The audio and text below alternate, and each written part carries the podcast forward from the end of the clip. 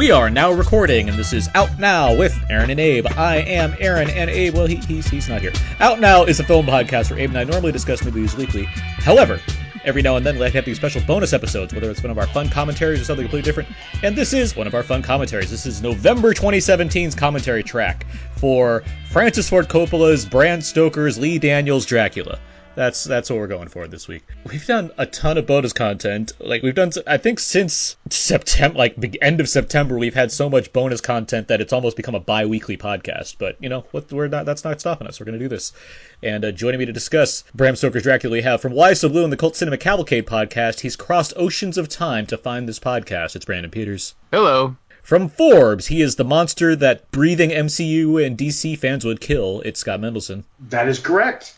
And also from Why So Blue, he was in great pain, so we cut off his head, drove a stake through his heart, and burned him, and then he found peace, and then he was brought back to life for the show. It's Jordan Grout. Hello. How are you? How are the three of you doing tonight? Terrific. I am doing very well. Any chance to watch this movie is a great time. Well, good, because I know there is a rabid fan base for Bram Stoker's Dracula, and we will get into all of our opinions on this film and so much more. But yeah, that's the plan. We're all going to be discussing the Francis Ford Coppola Dracula film. Anyone that's following along with this commentary, as in watching the film and listening to this track first up, good on you. Thanks. That's fun that you decided to be like, hey, I can watch Dracula, but with these four yokels talking about it. If you want to do that, what we're planning to do is talk over the movie as commentary tracks. That's how they work. We currently all have it paused at 5 seconds in, so if you want to sync up, that's what you need to do. It's right where the Columbia Pictures logo appears on screen, as in the words Columbia Pictures. And so, yeah, anyone else that's just listening to listen, you don't have to do anything. You just sit there and be yourself. I'm going to count down from three on the sound of go. We're all going to press play, and we're just going to start talking. That's the plan. So I think that's everything I need to get out of the way. So you guys ready? Yes. Ready when you are. Come, be one of my children of the night. Thank you, Borat. Two, three, All right, I'm going to start this. Here we go. 3, 2, 1, go. This is from Supernova's Francis Ford Coppola. Yes. When's Tom Cruise going to show up?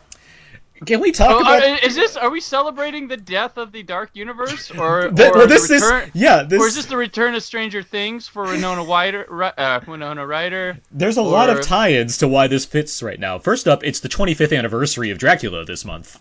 This movie came out November 1992. Gary Oldman has a big release coming up where he plays Winston Churchill. Winona Ryder's currently back in Stranger Things. The Dark Universe just died, so what better way to celebrate Universal's failed attempt to make a cinematic universe than by talking about a different attempt to just bring back these older monsters. From Columbia Pictures. Yeah, from Columbia. It was a gigantic success. Here's the scene where you see all of Dracula Untold done much better and in 5 minutes. Yeah. Same costumes. Pretty much, yeah. I want to get to our individual opinions on this film in a second, but I want to talk at first of how crazy... I didn't really think about this until I was kind of looking at the movie. How crazy is this cast? Like, not as far as, like, good or bad, but just as far as variety. You have Gary Oldman in heartthrob mode, Winona Ryder, Anthony Hopkins, Keanu Reeves, Richard E. Grant, Cary Elwes, and Billy Campbell, and Tom Waits, and Bellucci. Like... That's an insane ensemble cast. Like, so many different. Yeah, This is like, you know, late 80s, early 90s Keanu, where somebody got favors and money thrown in and got him in this movie because I like Keanu a lot, but he sticks out in this movie quite a bit. This is the exception that proves the rule. Right. Yeah. This when people talk about, you know, their disdain for Keanu, This is one of their shining examples. And in this case, unfortunately, they're correct. But I think Keanu adds that like bizarre, like otherworldness to the film. Like he's just like out of play. Yeah, he's the granny's peach tea of Bram Stoker's Dracula. That's for sure. Yeah. Yes. It's like, you know, you think period piece with Keanu Reeves as much as you do like Burt Reynolds, you know, like it's just. Oh, you mean In the Name of the King, A Dungeons & Tales, yes. Burt Reynolds? Yes. Right. This stuff is awesome, by the way. Like, okay, we'll get to opinions. Let's do that. But this whole opening sequence looks fantastic. Like, and I guess we'll note this now. Coppola, he didn't use like any computer effects or like the minimum as possible, right? Like he wanted to do this as practically an in-camera as he could. He tried to make the movie with about as much technology as they would have had in 1922. Uh-huh. Now, how faithful he was to that idea, I don't have a list in front of me, but it speaks to how good the movie continues to look. Like, it's not a matter of feeling dated, because it's obviously going to be dated in some way. It's just more of how kind of everything fits into frame, and you don't really question it because the style. It becomes more stylish than it was. It's a film that's dated the second it's released, and that's part of its charm. It's very much a throwback picture. Mm-hmm. So it is very timeless, both because of its period settings and because, it doesn't necessarily use modern special effects that are going to age in a particular way. Jordan, what are you saying? I was going to say, you can pretty much take any frame from this film and put it up on a wall, and it would be amazing. Well, they're all one perfect shots. Well, let's use that to get to our opinions on this movie as we're talking about it, because I know we vary. Jordan, you're a fan of this film, right? Yeah, it's one of my favorite films of all time. I saw it when I was very little, when it first came out. I think I was in third grade, and I snuck into the movie theater to watch it. And I've seen it pretty much every year since. It never gets old, and I even have the teaser poster of this film framed in my apartment, which is crazy, by the way, because the teaser poster only has the gargoyle on it, and it says "Beware." Mm-hmm. And now that image is iconic, but back then, imagine seeing that, being like, "Wait, what the hell is this? What's this?" 5 years later, this would have that gargoyle, and then atop it have floating heads of all the cast. If it was a Paramount release, it definitely would. Yeah, they love floating heads. Brandon, what are your thoughts on Dracula? I enjoy. I'm a fan. I always am fascinated with adaptations of this same story and different stuff. Even the John Badham one from the 70s interests me, and they all have their own style, their own take. This one's I think the closest to the novel as can be. And a funny story, first attempt at watching it was I think it was at my uncle's house, and it was my cousin's third, fourth birthday. A lot of young kids around in a I didn't realize everyone was in a kitchen or something, and or they're outside at the time. And it was next on HBO, Bram Stoker's Dracula. I was like, oh, I wanted to see this, and then everybody came into open presence. I didn't realize during the scene with Keanu where he meets Monica Bellucci, pretty much. And they're like, what are you turning it on? I was like, oh, so I had to go rent it and watch it later. I want to get to Scott. No, yeah. Yep. Yeah. Keep going. It's a terrific movie. It's one of Coppola's best, I think. I think there's four movies that easily go above this, but it's really good. It's really it's got some goofiness that I don't think it gets a lot of credit for too, that make it fun. I want to get to Scott in a second. I want to note, though, I'm on the Wikipedia page, and there's a whole section devoted to Keanu Reeves, which I found to be funny. Scott, what do you think of Dracula? I enjoy it a lot as a visual treat, as a relatively faithful adaptation of the novel. I'll get into that later. But, as a narrative, it's almost incomprehensible, perhaps intentionally so. I remember, I had I not read the book twice before seeing the movie, just happenstance, I probably would have had a tough time following the film. It's totally all over the place. It is, but it's a lot of fun. And it's so big and grandiose, and, it really does, in the November of 92, this was an event movie. The film made $32 million on opening weekend, which at the time was the fifth biggest opening weekend ever. Behind Terminator 2, Lethal Weapon 3, Batman, and Batman Returns. Now, it was very front-loaded. It did $82 million domestic. But let me tell you, if you were old enough to see this film in a theater on opening weekend, you went and you saw this film in a theater on opening weekend. This was back during when, if a movie made $30, $40 million, everybody at school had seen it that weekend. This was back when I was you know, old enough to be very aware of films that I wasn't necessarily old enough to see yet. I was pissed that I wasn't allowed to see this one because I had read the book. So, you know, but I did see it eventually when it premiered on HBO. I like it a lot. I respect the hell out of it. You know, it's not a terribly coherent picture, but I don't think that's what Coppola's going for. He's going for a feeling, a tone, a certain grandiose opera. Would you say it's a tone poem, Scott? Yes, I know it's a cliche. It's a giallo film. That's really what it is. Like, oh. Yeah, no, it's got a lot of those elements. Yeah, I like this movie as far as its style.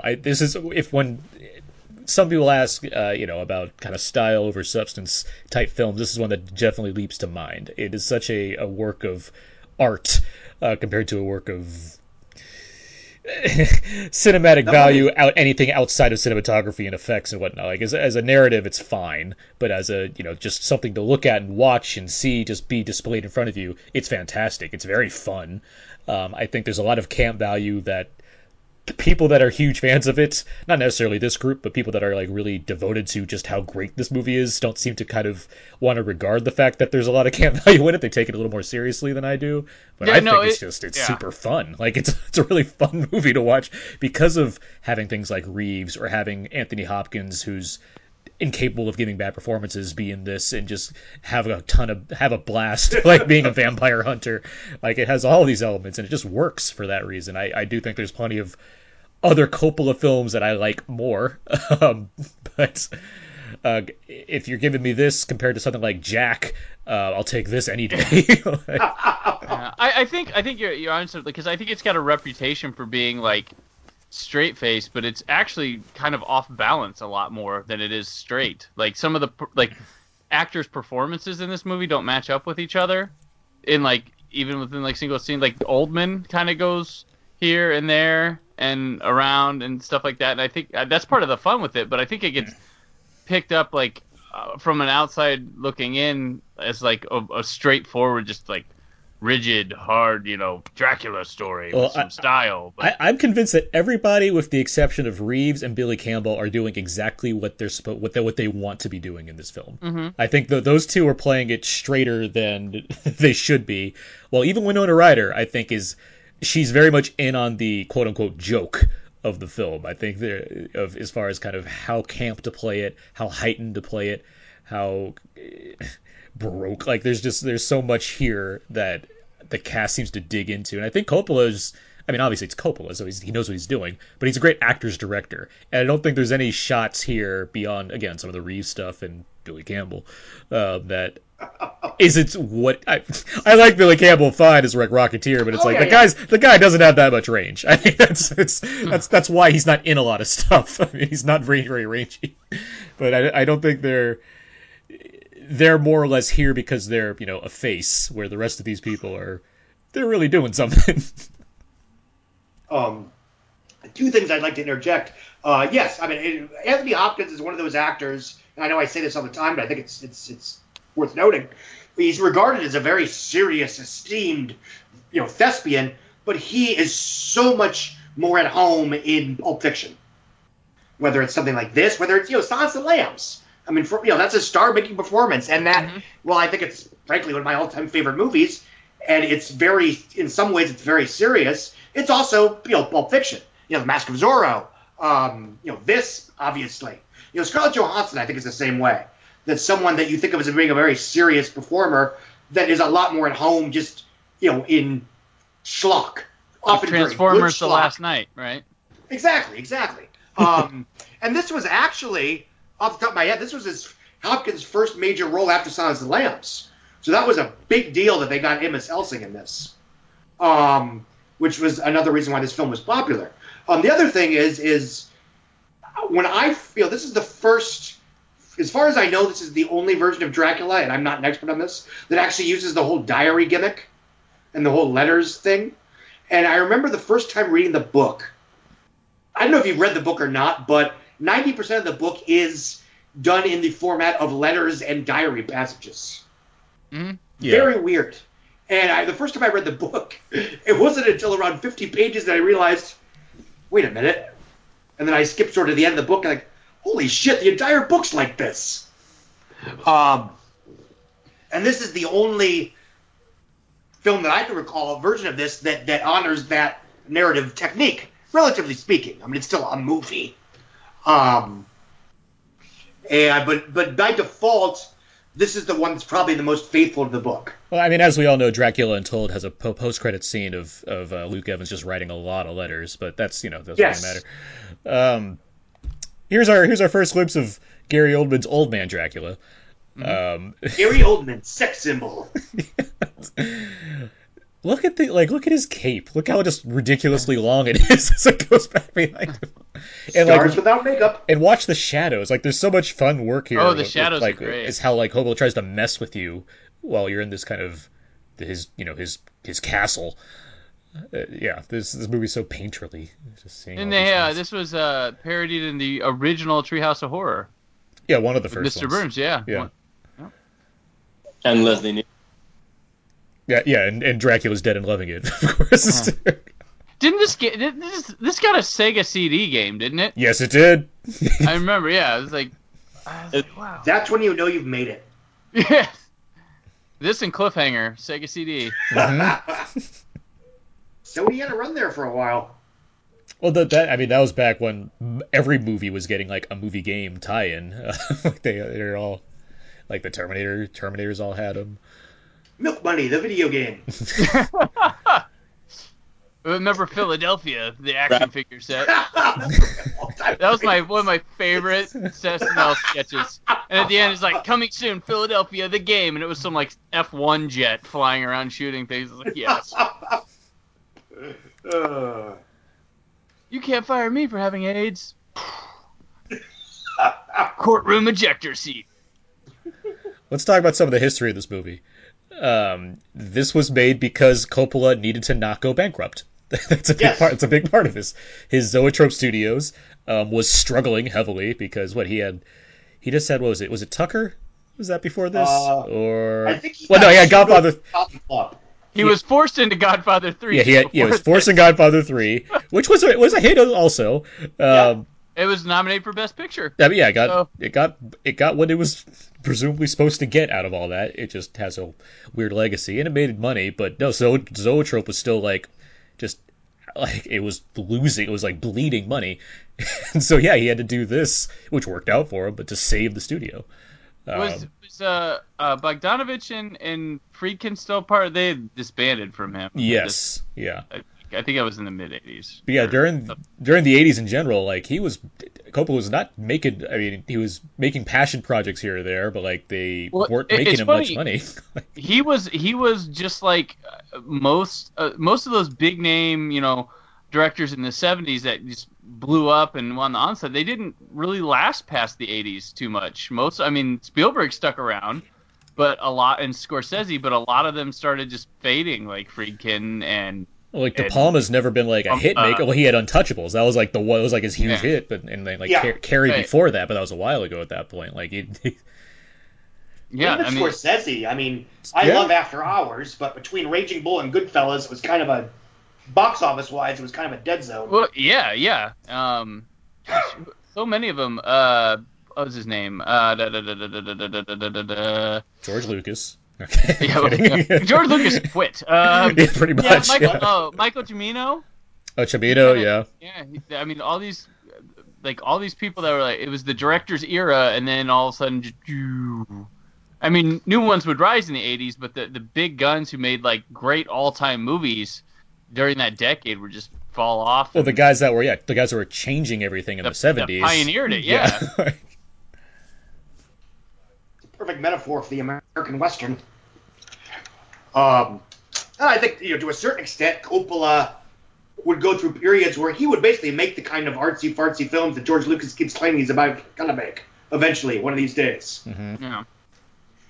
Yeah. He had Captain EO in the 80s. Forgot about that. Coppola did. Oh, yeah. Watch his shadows. The shadows are great in this. I just keep moving while Oldman's standing still. Look at his hands. They're going after him. They're really play. They're almost like a cat. Yeah. Yeah. What was I gonna say? Yeah. Coppola. I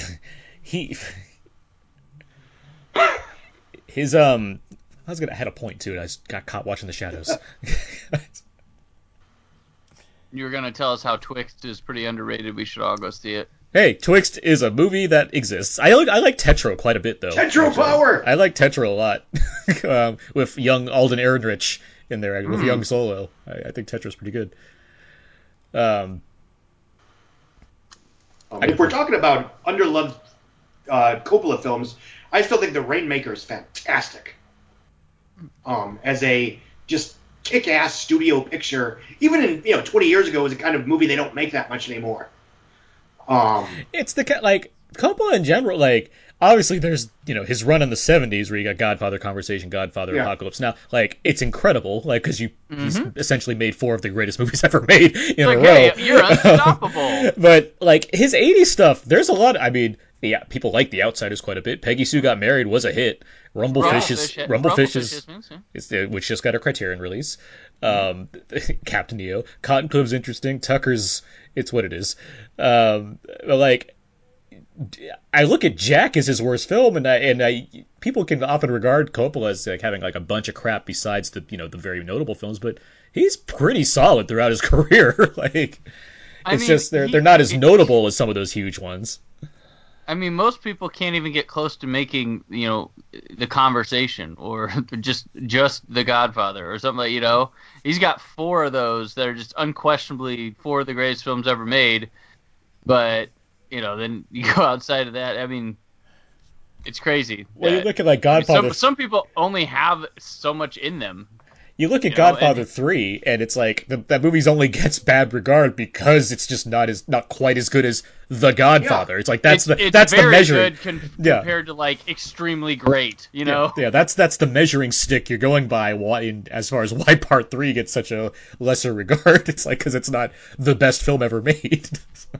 But I think also it's I like it, and I'm not huge on The Dark Knight Rises, but I understand, it's not a terrible picture, but you have a situation with The Godfather where it's basically you have the rise of the fall of Don Corleone, the rise of Michael Corleone, and then Part 2 with flashbacks, whatever. You have the rise of Don Corleone and the moral fall of Michael Corleone. And the story is basically over. So then The Godfather Part 3 is just okay. What else happens? The book was over too. Yeah. As we said, Coppola was strong-armed into making Part 3. But I'm saying, on its own, you're right. It's a good picture. It's an interesting picture. It's iconic too. Yeah. I mean, that scene where the helicopter is shooting down the meetup. They pull me back in. There's so much iconic. Andy Garcia in general. He's great in that movie. He's great. He got an Oscar nomination for that movie. There's a lot of iconic moments in that movie, and it takes a lot to even have that. I mean, it's very good. Yes, it's got some weird, questionable things, but it's a solid film, and it's a good companion piece to the first 2. The ending is fucking great. The last 20 minutes of there are tense and sad and emotional, and then you get that final shot. He just falls over alone, oranges. And the other big thing about that movie is obviously Sofia Coppola had to come in to replace this movie's Winona Ryder, which you always wonder how much different that movie would be regarded if Winona Ryder actually got to play the part she was going to play in it. But she was tired, dropped out. It would have been acceptable incest. That's right. Why. Yeah, but here she is in this movie. Coppola paid her back. Mm-hmm. Or she paid him back. She paid it. Regardless, it all worked out except for the part where Gary Oldman and Winona Ryder hated each other while making the movie. But aside from that.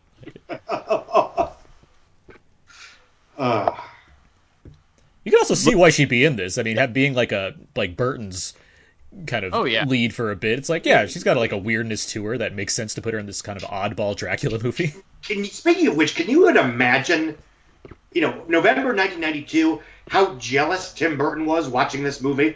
Oh, 6 months off of Batman Returns, which, money aside, almost killed his career. And then along comes this movie, which is, basically something out of his own imagination, and it's not his. And Winona Ryder's in it to boot. Yeah. Yeah. How has Burton not made a straight up Universal monster movie? The closest he has is Frankenweenie, and I guess Sleepy Hollow. Sleepy Hollow. We would have had which was produced by Coppola. We should say. Yeah. We could have had a Johnny Depp, Jonathan Harker, and a Michael Keaton Dracula. Michael Keaton Dracula. No, Chris Walken or go home. Chris Walken or go home. No, Michael Keaton would be Renfield. Renfield? Yes. Michael Goff would be Van Helsing. Oh, yeah, Michael Goff would be Van Helsing. Oh, my God, that'd be perfect. But who would do the music?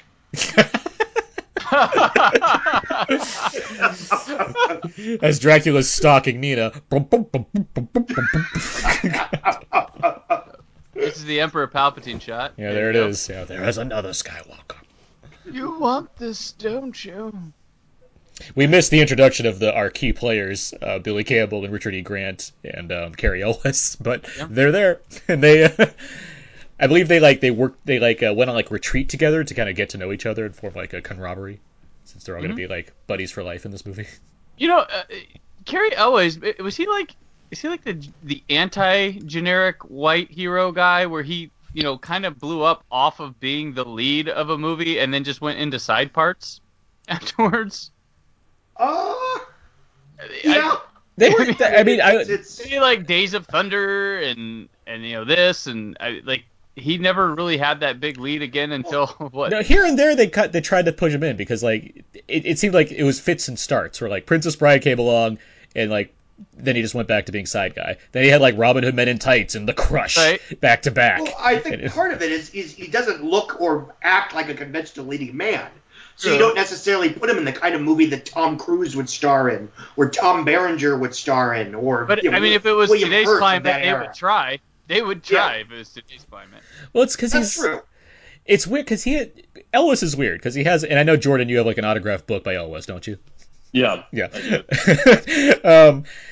He has this kind of. He's not like. He's funny, but he's not like foppish. If that makes sense, like he's like there's something about him where like his.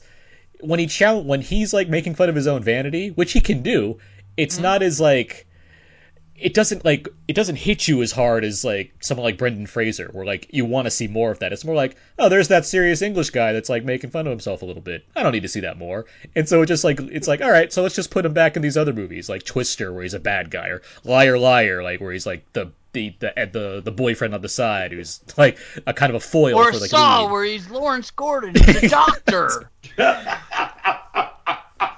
You know, he's in Shadow the Vampire too. Speaking of Dracula, like, oh yeah, oh that's right, he is. Yeah, there seems to be something off about him because he's not like I wouldn't say Cary Elwes is like a character actor. Like he doesn't have that kind of like that's not the kind of skill he possesses. He seems like you're saying, Brandon, he's like a leading man that just doesn't quite get those parts, and so he's just put other places instead. I mean, he got the perfect role from him right off the bat with Princess Bride, nailed it, and that's, I mean... And then he's spoofing it, like, 10 years later. Like, his next most known, probably. I just think, you know, I just think it's...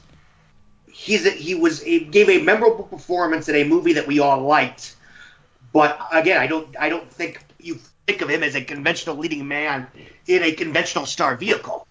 Having said that, he's been gainfully employed for, 30 years? Yeah, and he's well-liked. So, no one seems to have any problem with him. Well, unless you're James Wan or Lee Whannell and Lionsgate, you might have a problem for a few years. I gather that was their fault.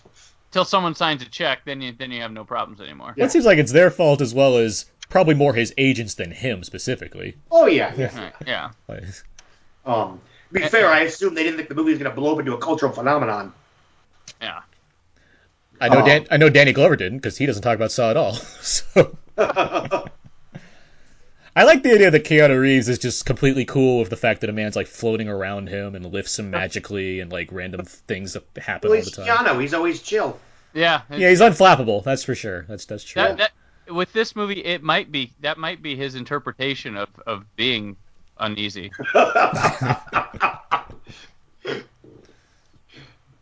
That's one of my favorite things that Gary Oldman does in this movie, by the way, when he licks that razor. That's what I mean. That's like super goofy, right? Like, it's the joy in his face as he's doing it. Yeah. It's just like, yep, that's where we're at. I might be a little behind you. Has he already licked the blade? He just did. Is that what you were talking about? Okay, let's skip a little bit. I'm just sad that haircut never took off. I'm sure there were some people that were going for it. Man, if Instagram was around back then, people doing the Dracula. How do you guys compare this to Frankenstein, the Kenneth Branagh? Oh, I like that one a lot. I mean, completely different movies. It's they're both obviously Baroque erotic melodramas, but Frankenstein's a more straightforward story anyway. It's for one thing, it's not written as a bunch of frickin' letters. It's a lot easier to read. But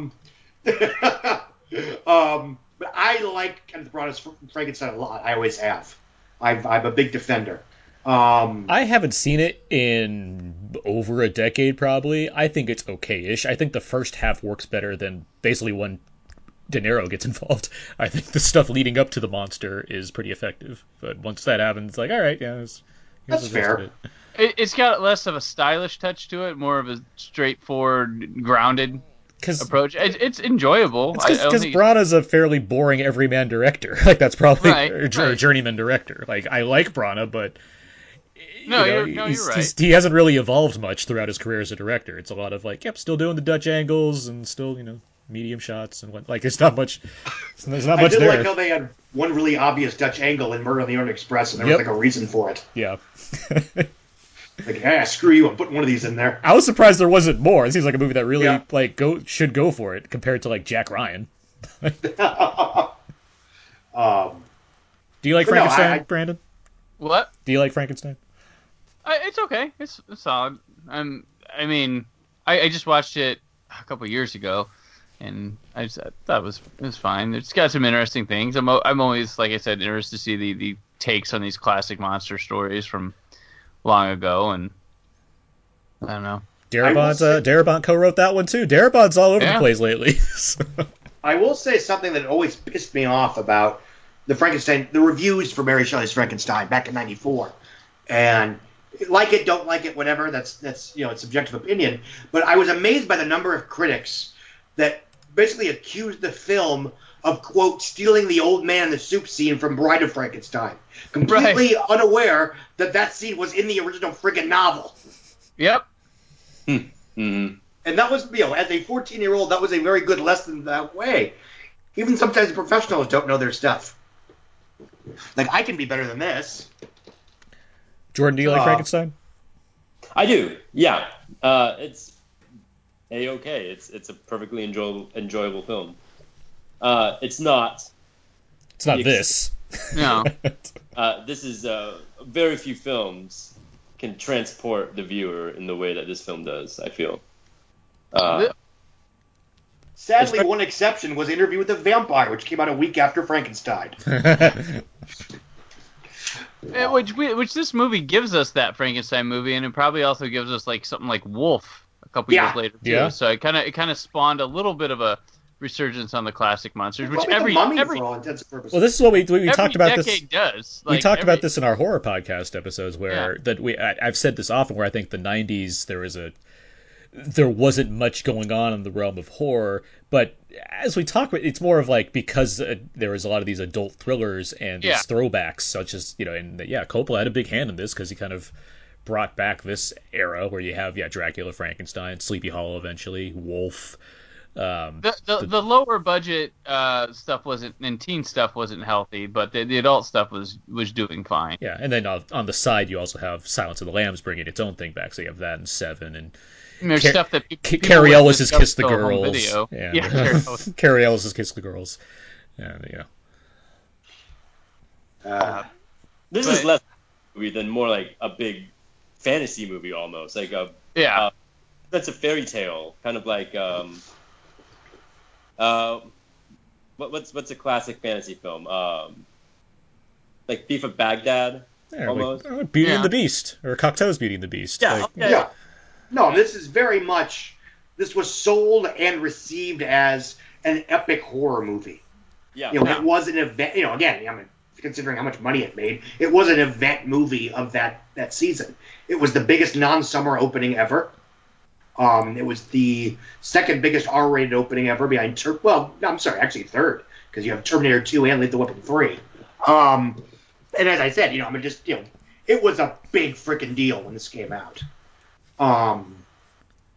And I have lost the train of thought, so please continue because I interrupted you anyway, and I apologize. What's Keanu coming off of? Point Break? It's right after Point Break? Yeah, this is close to Point Break, yep. Maybe my Private Audio, Idaho, which was 91 as well. But I don't know the exact timing. You got Providence, Bill and Ted's Bogus Journey. Oh, he was busy. Yeah, that's why he's claimed that he was exhausted, which is why he didn't give a better performance in this movie. Nah, dude, you were just Keanu, man. It's fine. Well, it's like it's weird because something like Private Idaho, he's legit good in that.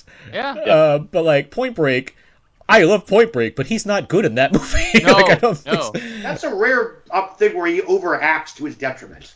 Well, yeah. He's younger. Keanu Reeves is a guy you've watched kind of improve as his career has gone on. Well, it's neat to see where he's improved at because he's good. He's good in movies at that point. It's just I guess the kind of 3 years later in Speed, he's far better as action hero. Like he does a great job. It's like the modern day today we have Channing Tatum who's continued to get better and better and better because when he came on he's in this movie and now he's a big star. People want to go see his movies. Well, you say that, but it's funny as he's gotten better, people see less and less of his movies. True. Well, I just think Channing Tatum had just a run in 2012 and 2013 where he was, hey, look, he's our new star, but then he's not. Well, it's like around that time you have G.I. Joe is, that's 09. But you move forward, you get to Magic Mike, you get to you get to his 21 Jump Street's like the breakout as far as this guy, he's more than just this thing. And at the same time, Soderbergh's like, I have a new muse. So you get Haywire and Side Effects and Magic Mike all in a row for him too. By the way, Soderbergh loves Channing Tatum, but then you get something like White House Down, which should be a giant success because it's awesome, but also because everybody's good at it, and then it's like a giant bomb. Yeah, but to be fair, it just costs too much, and I say that as somebody that don't tell anyone. I like White House Down more than Die Hard. But even then, though, it's like it's. Yes, but even that, it didn't even get that much regard. No. I still have to defend it 4 years later. Yeah, it's a weird one to for some reason that's the one that people turned their backs on. Meanwhile, we're getting the third Olympus Has Fallen movie in a year or two. So. Yeah, we get the franchise we deserved. And now they're gonna eat a baby. Yum. Oh yeah. So after this, Coppola, was it Jack? It's Jack. Jack is next when he hits his low point. Which is so weird because this movie, it's so inventive. And it's just like this product of a madman. And then Jack is just so bland visually.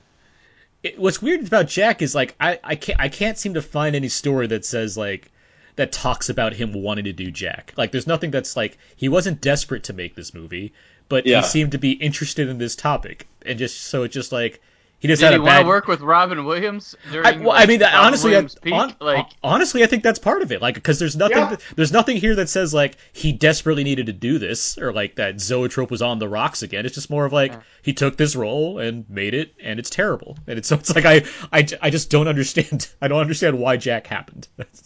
It's... No, I think Brandon's right. I think he wanted to work with Robin Williams. He wanted to work with Bill Cosby, who has a major supporting role in it, who is quite good in the film. As is Jennifer Lopez. That was right when she was breaking out and constantly being the best thing about bad movies. Money Train. Yes, Money Train. Yeah, that was the other one. Is she the best thing in Money Train? It's not Robert Blake. Can we go over all the terrible people in all these movies? No, I'm going with Lopez. Wasn't last minute? Didn't they push it back? Money Train? No, Jack? No, Jack. I wouldn't know. I know it came out in the summer of '96. It's like an August movie. And then at the last minute, they pushed it back a month. I will take your word on that. I'm not sure. I don't know. But no one really cares because it's Jack. Yeah, so. It's terrible. It's a terrible thing. Yeah.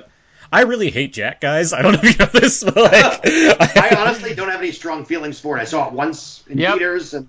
There were things about it I liked, there were things about it I didn't, and I have no desire to revisit it ever again. It's like I forgot Bill Cosby was in that movie till you guys just said that. I was like, oh yeah. In the realm of the strange amount of Robin Williams films I really don't like, despite loving Robin Williams, that's right at the bottom, under Flubber, under any other 90s one that people seem to love inexplicably that I don't. Well, that's the weird thing about Robin Williams.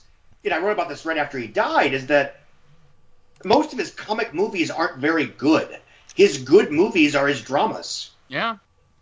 And I'm not someone that would ever say, oh, drama is better than comedy. If anything, I feel the opposite. That, you know, comedy is obviously harder than drama. But, you know, when I think of the great Robin Williams pictures, it's, you know, Awakenings, Fisher King, you know, Good Will Hunting, you know, et cetera, you know, even stuff that, you know, Being Human, that I think is, I don't want to say it's underrated because nobody's seen it. So it's I love, I'm a Good Morning Vietnam fan. That's my go-to kind of. But even then, I would argue is a drama with a funny character. No, yeah, I think it's the blending of both that I think succeeds for me, and that's where some of the best ones succeed. Even like what's it? Aladdin. Come on, Aladdin. It's a tune. Insomnia, he's great. Like I rewatched all the Nolan's films before Interstellar. Dunkirk came out, and Insomnia, he's great in, and it got overshadowed by 1 Hour Photo, which I think is fine, but it's like. Insomnia is better. Insomnia is a trickier role I think he has to play, and he's fantastic in it.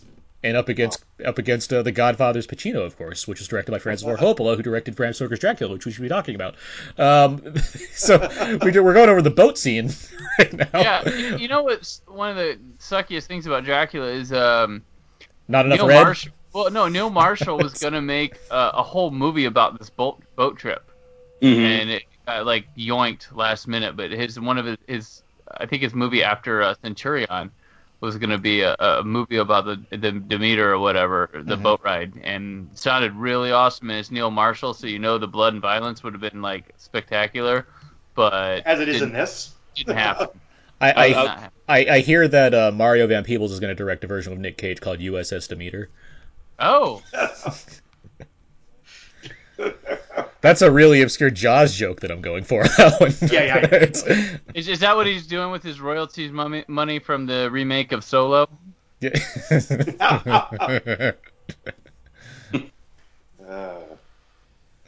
Once again, if the movie's lousy, I call dibs on Goodbye Solo as a review headline.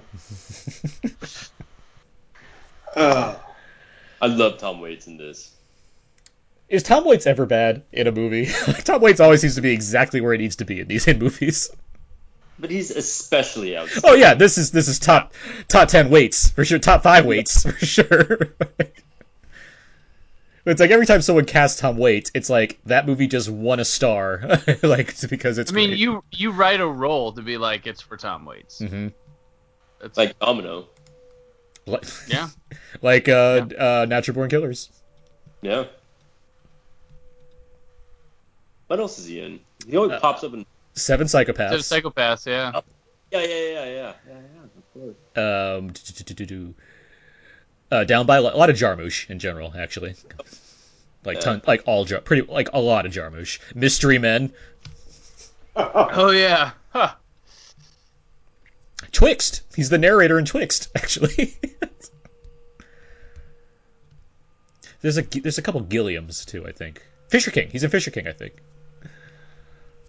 Starring Robin Williams. Star of Jack. Mm-hmm. Starring Bill Cosby. Mm-hmm. Francis Ford Coppola's Jack. He's in a lot of Coppola, actually. Like, hold on. He's in Outsiders. I'm looking at his thing now. Rumblefish, Cotton Club.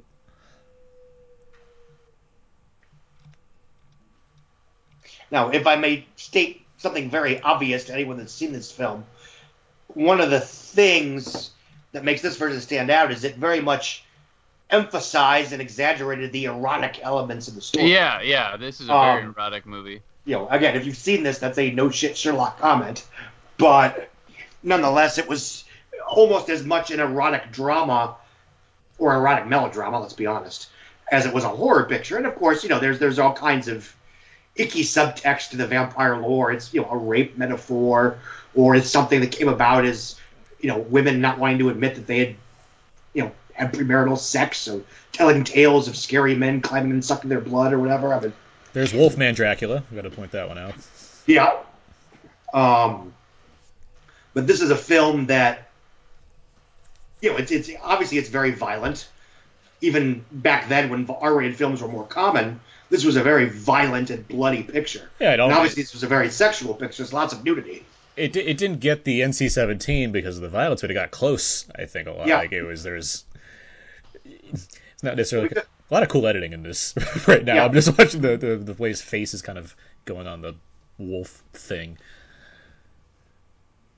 Well, like, how much was... I mean, beyond, like, his presence, how much was Dracula really kind of sexualized before this movie? I mean, the nature of the character, obviously, but, like, as far as, like, Bela Lugosi or Christopher Lee or Langella. I think just vampirism in general. Yeah, like, had that kind of thing. And I think Dracula's daughter, the sequel to the Lugosi one, like, actually brought more sexuality to the things than the Lugosi one did. Mm-hmm. Well, yeah. I will say, and his name escapes me, but the man that plays Dracula in the Monster Squad is one sexy motherfucker.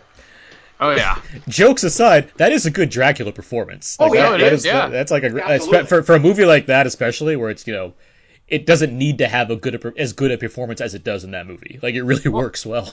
All the monsters are pretty great in that. Yeah. Tom Noonan. You know, Tom Noonan's a wonderful Frankenstein monster. Yeah.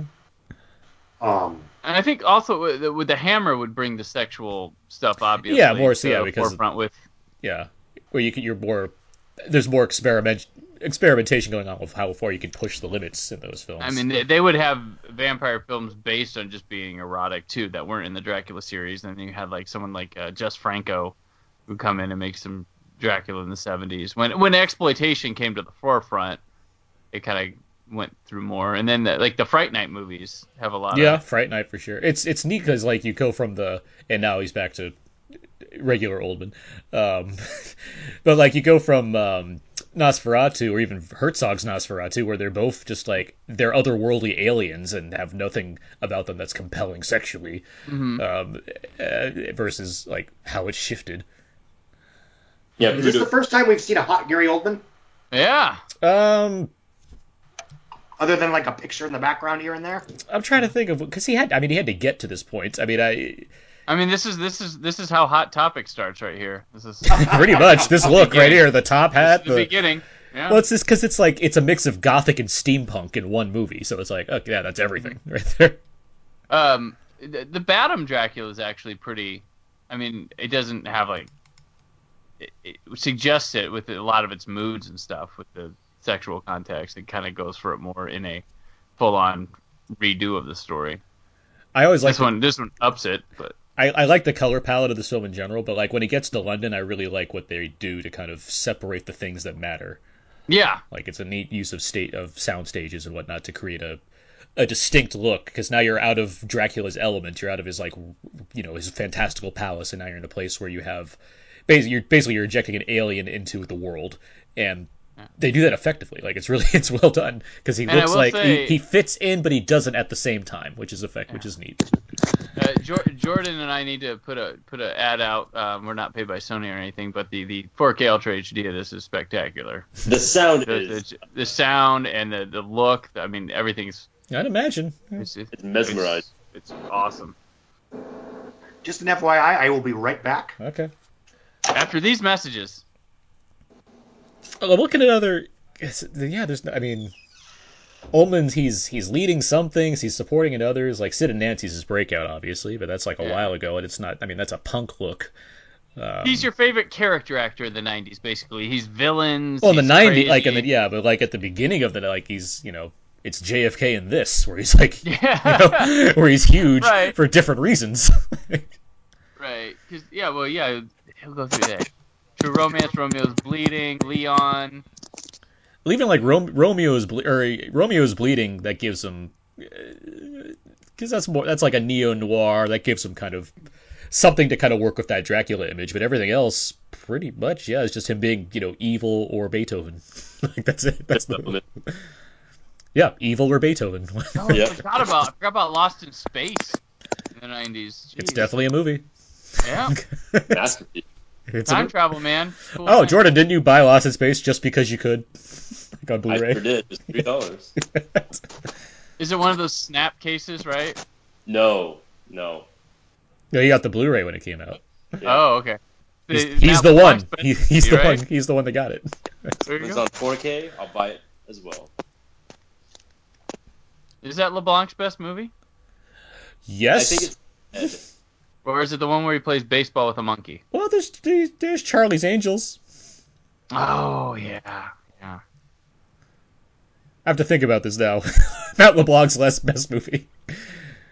You can talk about Winona Ryder's green hat if you want to. I'm going to look this up. This movie has one of my all-time favorite scores to it. I think it's sublime.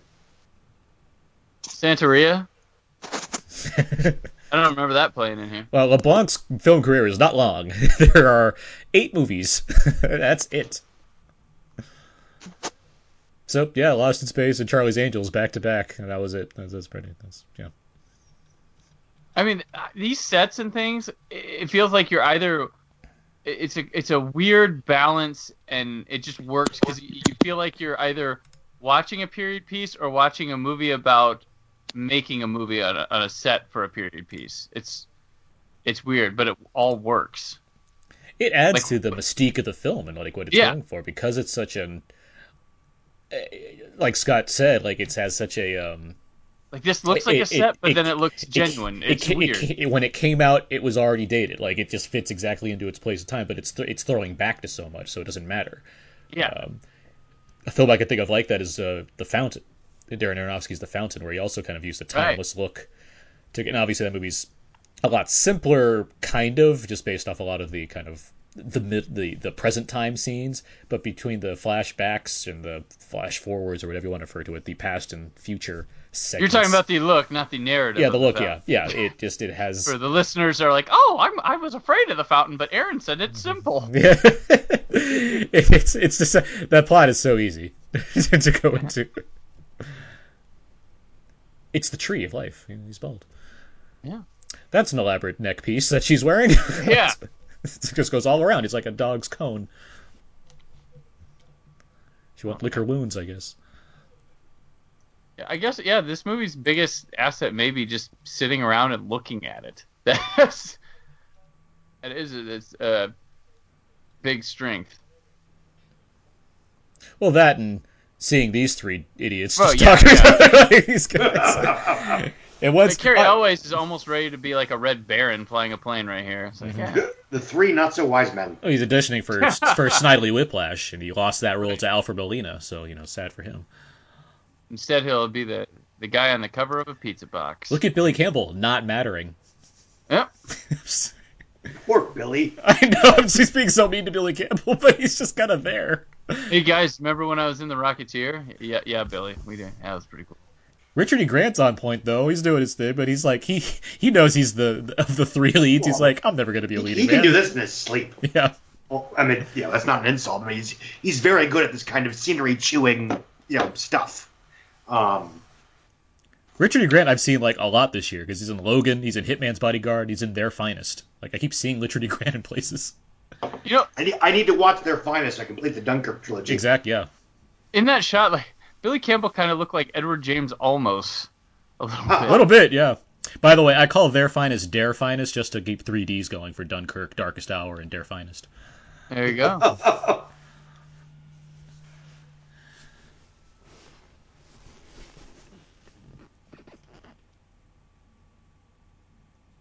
So this is supposed to be turn of the century, right? 1890s? Right. Is that that's the idea? The moving pictures, yeah, because they introduce it with the sort of old film stock. Yeah, when they transcend into it. Where all the people get scared of the train.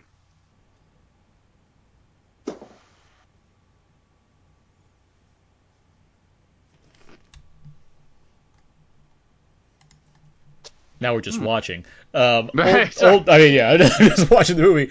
Oldman, he did a lot of work to kind of become Dracula, but I know he trained with I believe a musician or a singer to figure out how to lower his voice an octave so he could speak kind of in a softer manner to make his Dracula more seductive. Ooh. It worked. I can't imagine it's easy to lower your voice like that. Yeah, when you think of Dracula's, he really does stand out I mean, all the other ones kind of go on like in the classical sense. I'm not talking about like everyone's favorite Gerard Butler, but like is that actually worth watching for any kitsch value? Wes Craven presents Dracula 2000. Yeah. If you ever wanted to see singer Vitamin C without her clothes on, I guess you should watch it. But that's about one of these days. It has a hip new metal soundtrack. Oh yeah, Johnny Lee Miller early role. It's weird that the Dimension was like their things were floating head posters, where everyone's staring at the camera. The Scream poster, smoldering. Yeah, everyone's smoldering at the camera. The Scream Victory Lap poster. It wasn't the original Scream poster. It was the one where like, oh, we made money. Come see this now. Here's a new poster with the cast on it. Yeah, and alt rock / new metal soundtracks. That was their big thing for all their run from like 96 to 2003. By the way, is it possible for a vampire to drink your blood without first baring their fangs and howling directly at the camera first? They're very theatrical. They're theatrical. That's the whole thing about Dracula and vampires in general. They love the attention. They love what they do. They're like, I love being a vampire. I'm a vampire. With the exception of maybe like Homer and Near Dark, like everyone loves being a vampire. No, but you're right, Brandon. This version of Dracula, all 2 or 3 or 4 of them, are very different than the standard, Bela Lugosi, Christopher Lee, etc., etc. I remember seeing the first images from this and just being, I'm 12, so whatever. I'm shocked at how this doesn't look like Dracula. I mean, it wasn't a criticism. It was just okay. If the internet was popular back then, it would have been not my Dracula. It would have been torn to shreds before it even came out just by looking at him. Well, then Dracula Untold comes along, and it does a great job of posters. Like, those posters are kick-ass. It's just the movie's terrible. But it certainly, it tries to go for this. Like, it does this mixed with, action movie. And it's terrible. Well, I think that movie, which is terrible, it almost wants to work as a live-action version of Gargoyles. Specifically, the 4-part City of Stone episode. The ones we all know, yes. Yes. It was funny. I was at the store and we were walking by. The Dracula Untold was on like an end cap, and my son said, "Dad, why is Gaston dressed up like Dracula?" And then you had that father-son talk that all fathers and sons have of why Luke Evans gets random roles in movies. Right. Exactly.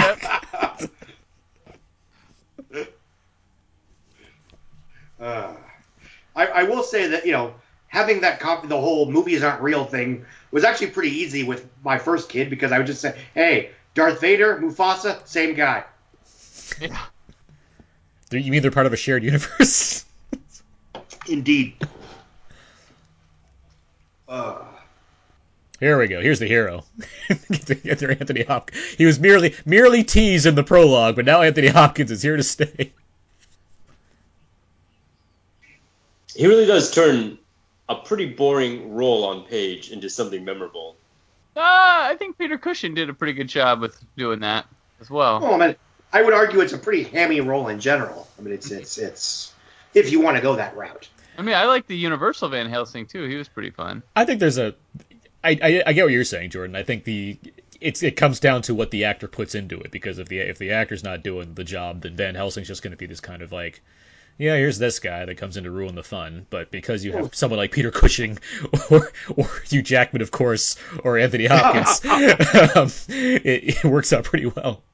Obviously, Hugh Jackman is an exception, but I think to a certain extent, Van Helsing, you have to have a flamboyant actor because he's basically there to offer, quote-unquote, scientific exposition. It's usually a big role to cast. Like, it's always somebody. Well, yeah, you got the three. It was Olivier and John Badham's. Like, he's always pretty notable. Well, in any Dracula film, you need to have a Dracula, a Renfield, a Van Helsing, and a Nina. Right? You need those 4 roles to be like down pat. Mm-hmm. Those are the ships from that Columbus used when he was going the other place. The Dracula, the Nina, the Van Helsing, the Renfield. Mm-hmm. What sucks up in the Badham one is like, Olivier, of course, Van Helsing, but they have Donald Pleasance in the movie. I'm like, I would have loved the Donald Pleasance Van Helsing. Although, he kind of has played that through his career. Here's the Sam Raimi scene. So, yeah. That's such an Evil Dead shot right there. Like, there's a lot of that too in this part, right? Where he's like a bat, like the bat vision stuff. I always love Van Helsing. Always has that cool hat, and a lot of the hat and like the scarf that feels like a cape. Yeah, and the kind of a duster jacket. It's like, oh, this has to be like Evil Dead influence, like those camera shots. Like, I can't see Coppola not looking at that as a reference point, or even what like the Coens are doing at that point. Outside the window, that's it's totally Salem's Lot, right? Uh-huh. Oldman at the window, it's like Salem's Lot. Get some Hooper in there. Yeah. I always wonder what Coppola likes, like what he's watching these days. Movie. Yeah. Well, he's like around a lot. He's a guy that kind of, I think, like because he's at like USC like all the time. I always hear about that. Like, just kind of walks around because he like teaches class and whatnot when he's not at his winery. And it's like, I wonder, like, does he just see everything? And, like, I'd be very curious what he thinks of things.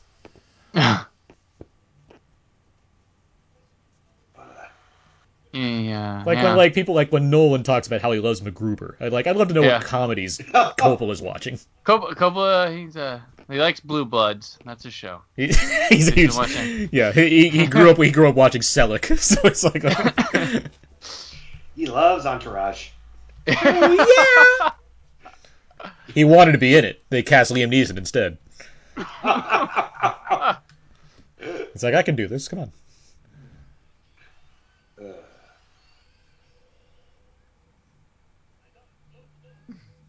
There we go. And of course, if you also want to, play into the subtext of this, one of the ickier parts of the vampire lore, and a lot of, horror sci-fi in general, the idea that a woman who is liberated and sexually free, blah, blah, blah, is, possessed or by an evil alien entity or a supernatural entity and otherwise been turned evil.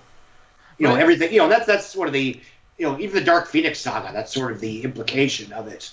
And something like this, you're dealing with a period where that probably would have been the case, too. Oh, absolutely, absolutely. But, I mean, again, I'm not arguing this film is arguing that philosophy. I mean, it's any more than Halloween meant to end the sexual revolution, as John Carpenter's apologized for on numerous occasions.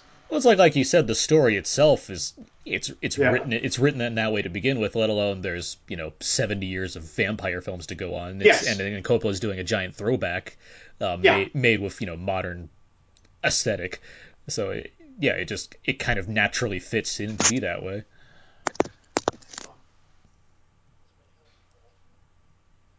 I forgot this is a good mustache movie. I like to keep track of these things. Mm-hmm. They didn't shave any mustaches from CGI post in this one. Uh-huh. I think that's the same mustache Cary Elwes sports in Jungle Book. That movie rocks. Jason Scott Lee's Jungle Book, Stephen Summers' Jungle Book. It's a good one. I haven't seen it in a long time, but it's good. Either have I. I'm assuming it still holds up. It's right, because it's largely practical, isn't it? Like, it's all like...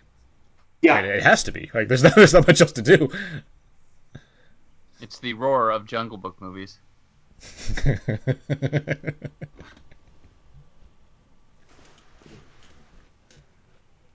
So here's the gang hanging out now.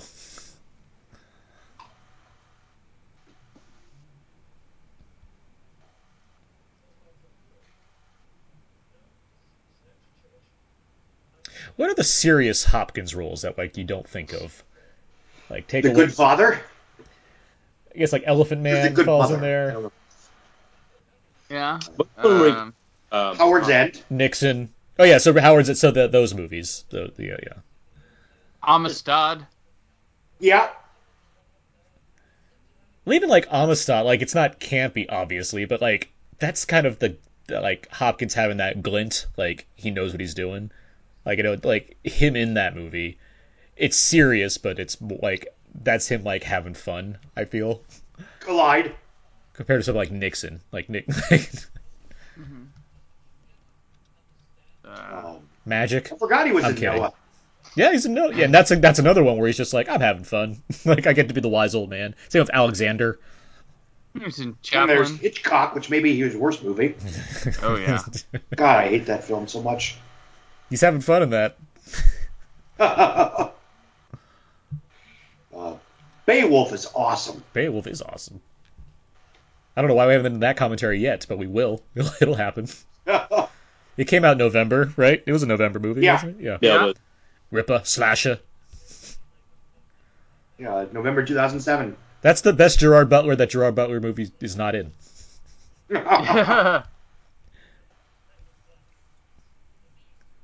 got you get for larger than life roles. Yeah, because he gives it Gravit. I mean, he's Odin. Like that's the epitome right there. He gets to play Odin and make that feel serious yet still be fun. Although he's a riot in Ragnarok, just having a blast, pretending to be being Loki. Oh yeah.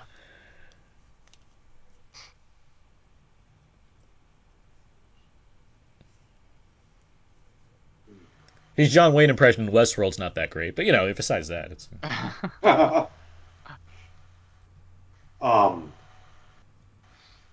Yeah, he's made a lot of interesting pictures, good and bad.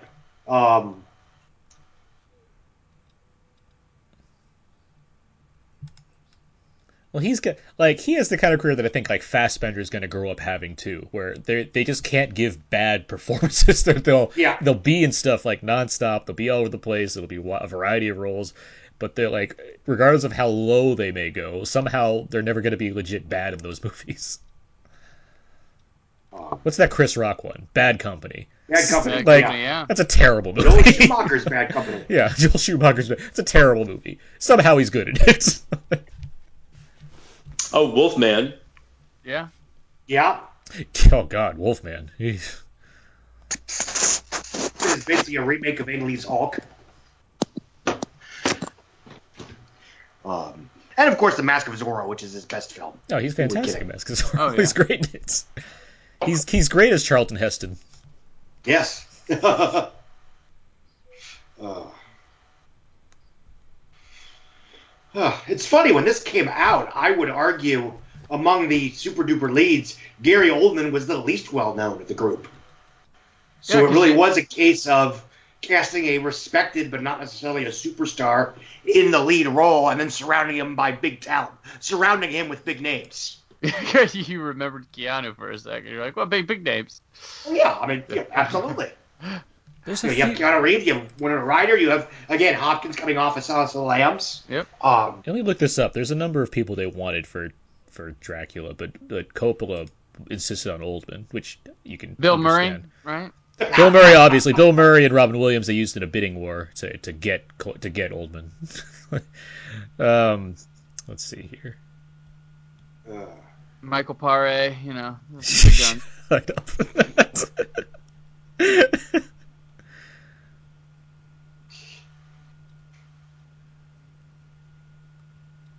Well, from what I gather, according to this IMDb thing, it was down to Mel Gibson. I found it.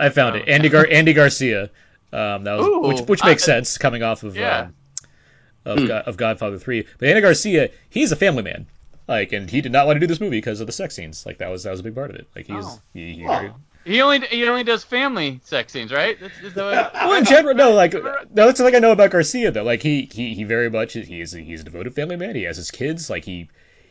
He has this story about paparazzi where they were taking pictures of the kids, and he walked over to them, to one of the guys, threatened them, and said, "Hey, don't do this," and they don't book him anymore. That's a thing.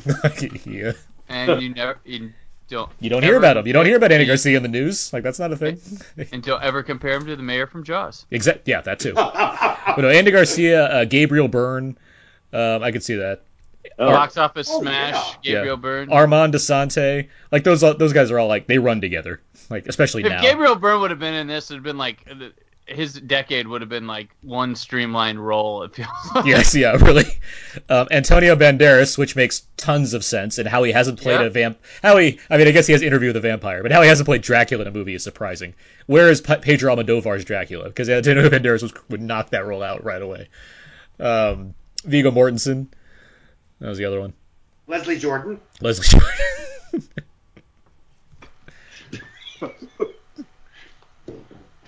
One thing I will point out about this film is that, you know, again, perhaps speaking the obvious, the reds in this film are incredibly pronounced. Oh, yeah. Mm-hmm. When this came out, it was considered sort of a reference title for Laserdisc. Well, yeah, that's why I imagine Sony loves putting this movie out over and over again. Yeah. And this was, I think, the first Blu-ray that I ever bought that didn't, you know, come with a player or whatever.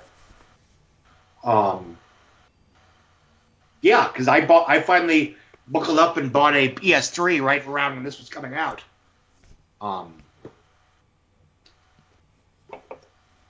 I got another list. This is IMDb. This feels like this might be somewhat fabricated, but Daniel Day-Lewis, that makes sense just by default because you can do anything. Uh-huh. Alec Baldwin, who at how that would time, you like to be on the set with him being Dracula? He would have killed 6 people. I'm getting into character. Daniel, stop eating. Stop it. People would now be coming out about his sexual assaults on Dracula. Nick Cage. Oh, no. Duh. Well, it's Coppola's. Yeah. This feels like a list of people that could have been Harker for some of these. Yeah. It's blending together. Just like people that could have been in this movie in general. Yeah. How is Nick Cage not Harker? Man. Well, Nick Cage, besides Peggy Sue, like he purposely got away from Coppola because he didn't want to be accused of nepotism. Yeah. Like, that's why he changed his name and everything, too. Like, he wanted to get by on his own. And obviously it worked. He could buy his own castles, thank you.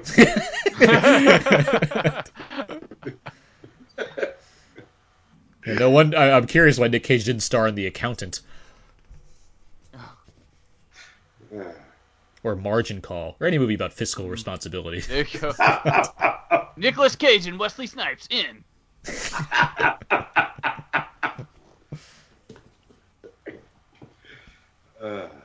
What Oscars did this win? It won picture. Makeup. Not art direction. It lost that somehow. Let me see. What? Costume design and sound editing. It wasn't nominated for cinematography. Oh, wow. One for best art direction that year. What's 92? What was up that... I'm looking. Hold on. Let me see.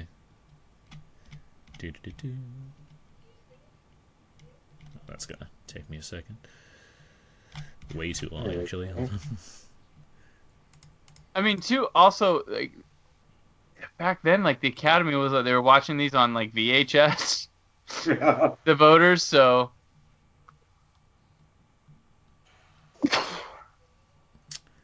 Okay, here we go. Howard's End, the other Anthony Hopkins movie.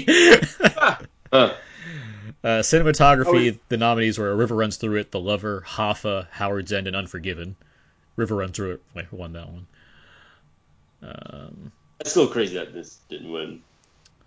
But we're still talking about this one more. Yeah. So Howard's End just got that 4K restoration. People are talking about Howard's End again. Like, it's not eminently watchable as Dracula. Like, oh, I thought you said A River Runs Through It. River Runs Through It. Yeah, sorry. Yeah. Oh, yeah. Well, that was cinematography, but Dracula wasn't even nominated for cinematography. Yeah, that's what I'm saying. Yeah. Yeah. But it's more important to have your legacy than to be nominated or win the award right away. Blade Runner 2049. It beat Aladdin and Under Siege for sound editing or sound effects editing. So had that going for it. This seems like a Golden Globe movie, though. It didn't get any noms. It didn't get any noms though. Like nowadays, this would be huge at the Golden Globes. All the stars are in it. Yeah, get them all to our party and give them awards. It would be though, like a November release of Dracula from Francis Ford Coppola. That feels like nowadays that'd be like rife for Golden Globes. With the It Girl and the Winona Ryder, let's give her one of the Golden Globes. Well, Oldman, of course, too. And, Oldman's hot. Anthony Hopkins. Anthony Hopkins in supporting, Coppola for director. Like that feels just right up its alley. Yeah. But no, nothing. Just Academy and Saturn Awards. Well, that was before Golden Globes really started pumping out. Making it very clear that they were not serious. Yeah, that they were just like, whatever the people might want, or how can we get all these stars in a room at once. Jordan, you mentioned you love the soundtrack for this film. It is... I story where the composer Wojciech Kilar? Yeah, where he gave Coppola like the 25 minutes of the score, and he was like, "This is great. Where's the rest?" And he said, "That's it. That's all you get." And they had a. It's called a loop, Francis. Make it work. And stretch it out for the 2-hour movie. But it's so memorable, and it's so iconic. It is. I like it towards the end. I like the because the ending's so abrupt in this movie too. So I love the way it kind of just builds and builds and builds. I'm surprised they haven't released it on some fancy vinyl. Mondo vinyl for $300. I'm surprised too. Like, this is the 25th anniversary. It should be on some kind of fancy. Well, maybe vinyl. They're gonna have a surprise release soon or something. Because some of those things they don't announce till they have it pressed. Perhaps it's inevitable. Like in the next year, they'll announce something with this. Well, it's also like a matter of rights and whatnot too. So. Yeah. I mean, usually studios are. Well, it's Sony. Well. Yeah, Sony does lend their stuff out. You just can't make any supplemental material for it. And it's Columbia too. Columbia is more. Mm-hmm. They're not averse to some special releases. Yeah, well, I mean that's why Twilight Time gets a lot of the Sony releases because their only bonus feature is usually isolated score. Yeah. Mm-hmm. So Sony, when they do the sub-licensing, you can't do any bonus material because basically they're. Just don't want to have to sit and check everything and make sure it's okay. Yeah. So, who do you think has Dracula's armor from the beginning? Like, who do you think has that? Think Coppola has it? Oh, Cary Elwes. Cary Elwes has it next to his foot from Saw. And his Dread Pirate Roberts mask. Yeah, of course. Oh, I'm sure he'd keep that. Oh no, he gave that to Orlando Bloom, right?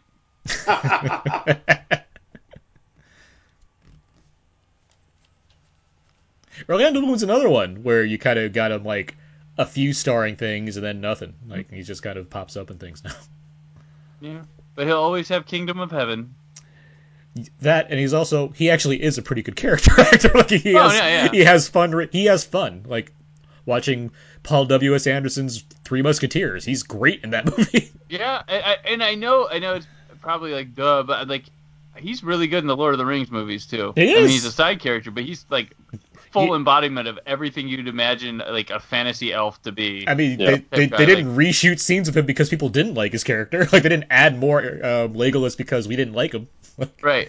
And I mean, the minute I saw him in Lord of the Rings, it was like, how are we not like making a Zelda movie with this guy right now? Pirates, because Gore Verbinski snatched him right up for pirates. That's why. Right. Yeah. Also, he did. I mean. Given the bombs that he has had, he dodged a giant bullet by not playing Link because there's no version of Zelda that's going to turn out to be a good movie. There's no video game movie of Zelda that exists that happens well. You gotta find the gritty, dark version of Excuse Me, Princess. Yeah.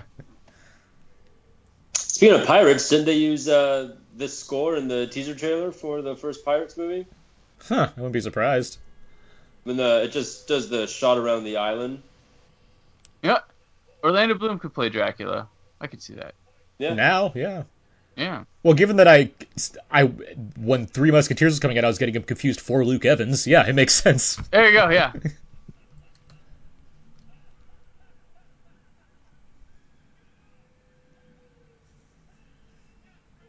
He's still laughing. Like he Van Helsing just went from a scene in a building to outdoors where he's laughing the entire time. I love this scene. Like he must have been like literally he had to laugh from all the way from the top of the building down to the bottom steps on a horse. This is where we go. The Kingsmen and the Statesmen go out for a hunt. Pretty much, yeah. That was one of the rare Billy Campbell scenes.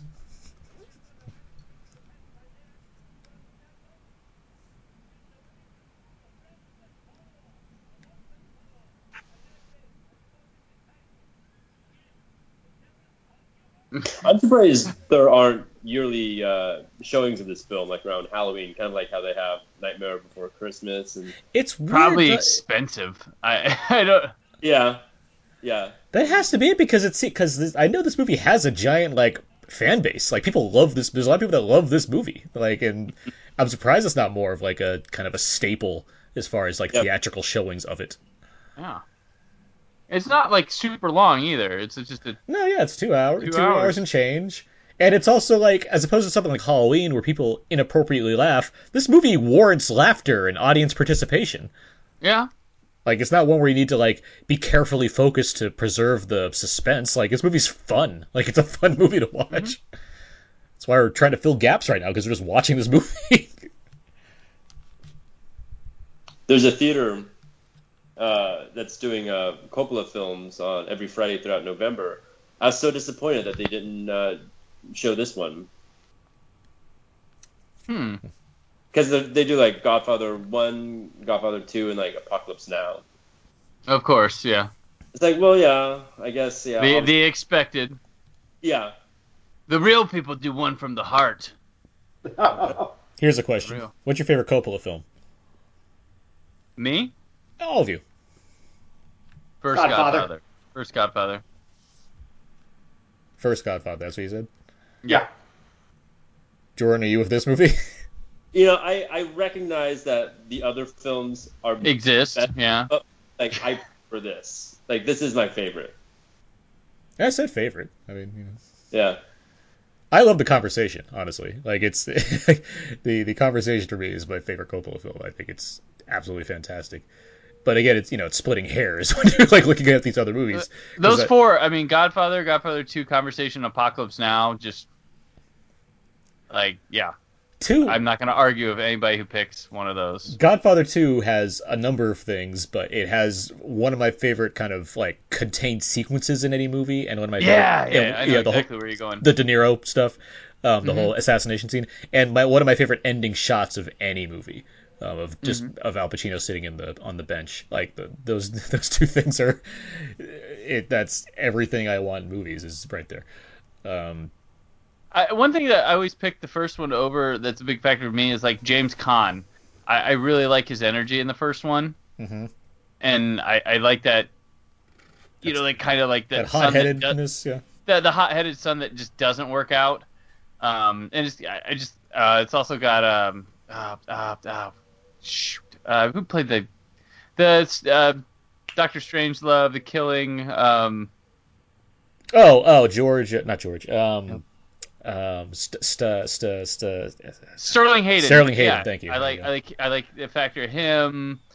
Yeah, just got a lot going for it that I just tend to lean more towards that one. Mo Green.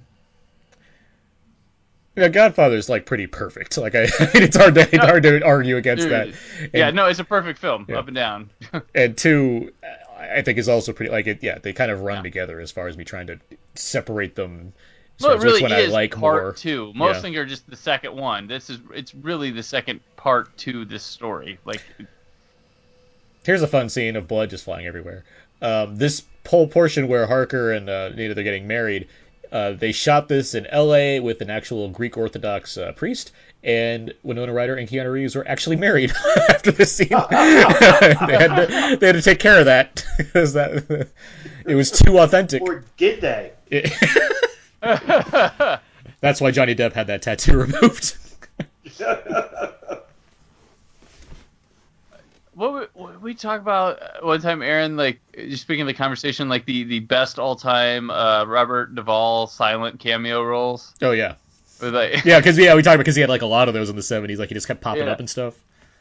Because he had the Body Snatchers and... Yeah, Body Snatchers. Yeah, that's why we're talking about because of Body Snatchers, Invasion of the Body Snatchers. Silent priest on swing. Duvall's a huge factor also for me for Godfathers. Tom Hayden is my favorite character in the Godfather universe, which is part of also why 3 is sad to me because it's like, not only do we not have Robert Duvall, but we replaced him with George Hamilton. It's like, why? Why did this happen? I mean, Hamilton does it for me, man. I don't know. That's why he was orange tanning it before Trump did. That's why you love the orange tan so much and you're so sad now. Yeah. I mean, George Hamilton's even gone pale because of that. that would probably get, that's why Godfather gets probably the edge for me, because of Robert Duvall's, he has more of a presence in the first one than he does in the second one. That's just kind of something when you watch Godfather 3, because like Hamilton's in one of the first scenes, and it's not the fact that Duvall's there, but it's like George Hamilton's there, and you're like, it just feels off right away. It's one thing to like, well, I got to put in Sofia Coppola at the last second. It's like George Hamilton, that was the top of the choices. Like that's what we had going. Like, it's like, because you watch, you know who George Hamilton is, and you know that you don't see George Hamilton in movies very often. So was he a Hollywood square? Like I want to. Sounds about right. Yeah. I like that Harker has the gray hair now because of his experiences. Like it. Right. Yeah. It morphed him.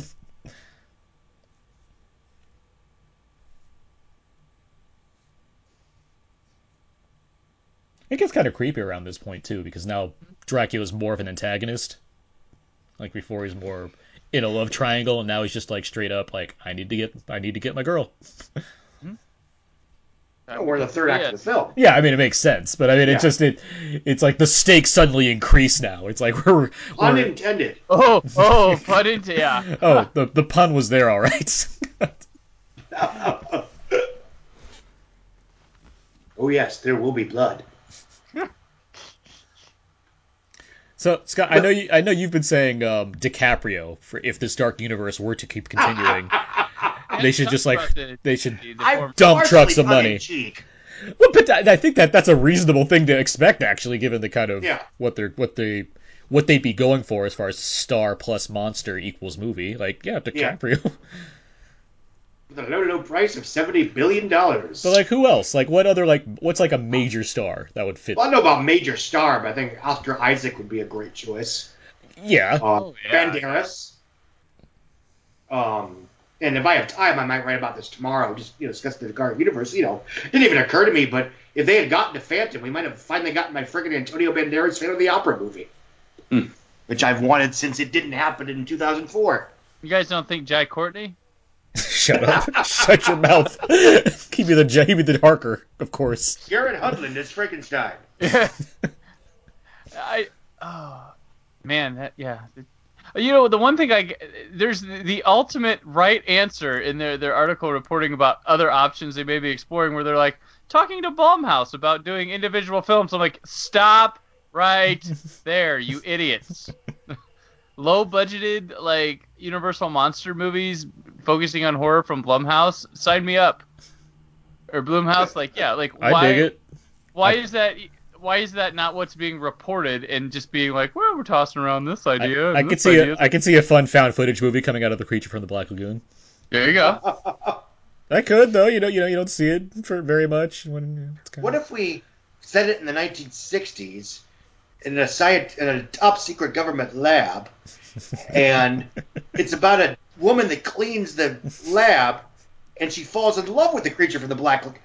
That might work. Well, you got to get Del Toro to direct that one. Yeah, that's right up his alley. I don't know. King Kong metaphor in there. Well, that's a big dress.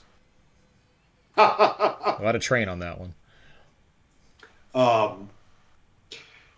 But no, I mean, you're right. Reading that article is, it's frustrating because it's like, why aren't they just saying, okay, this is what we should do? They shouldn't have to go to Blumhouse to say, do this. They should say, okay, let's make a movie. Yeah, if it's good, we'll make another one. Well, let's quit trying to make blockbusters out of these and just make a good horror movie. Yeah, Universal generally knows that. I just think this is, and I've discussed this before. It's like, I think where they went wrong with The Mummy is doing what everybody else is trying to do. And that's not what Universal does at its best. What's weird is that there's so many people involved in these that are ones that grew up with these movies and know what makes them tick, and somehow they're making the wrong decisions anyway. Same stuff with like Paramount and Friday the 13th. It's like, you know how this is supposed to be. Like, why can't you just make it cheap and easy? Why is there so much cost going into these things and so much effort being put in? It's odd, and yeah, somehow the lessons of Blumhouse are not being taken by major studios. To be fair, it was just one movie. For all we know, Bride of Frankenstein would have been fine. because, you know, when before The Mummy came out, you know, they were always stressing the idea that these films would vary in terms of budget and scale and tone and all that shenanigans. So it was quite possible we would have gotten a Bride of Frankenstein that was, you know, closer to, you know, the Reanimator than... hold on. Because they're destroying this girl right now. And then we eat. And Hopkins' delivery of, you know, she was evil, I stabbed her, you know, we gave her peace. Like, that's my favorite line reading in this movie. You know, it's funny. Also another problem was they were... the white privilege director thing. Kurtzman was not ready to direct a film of that magnitude. He had never directed...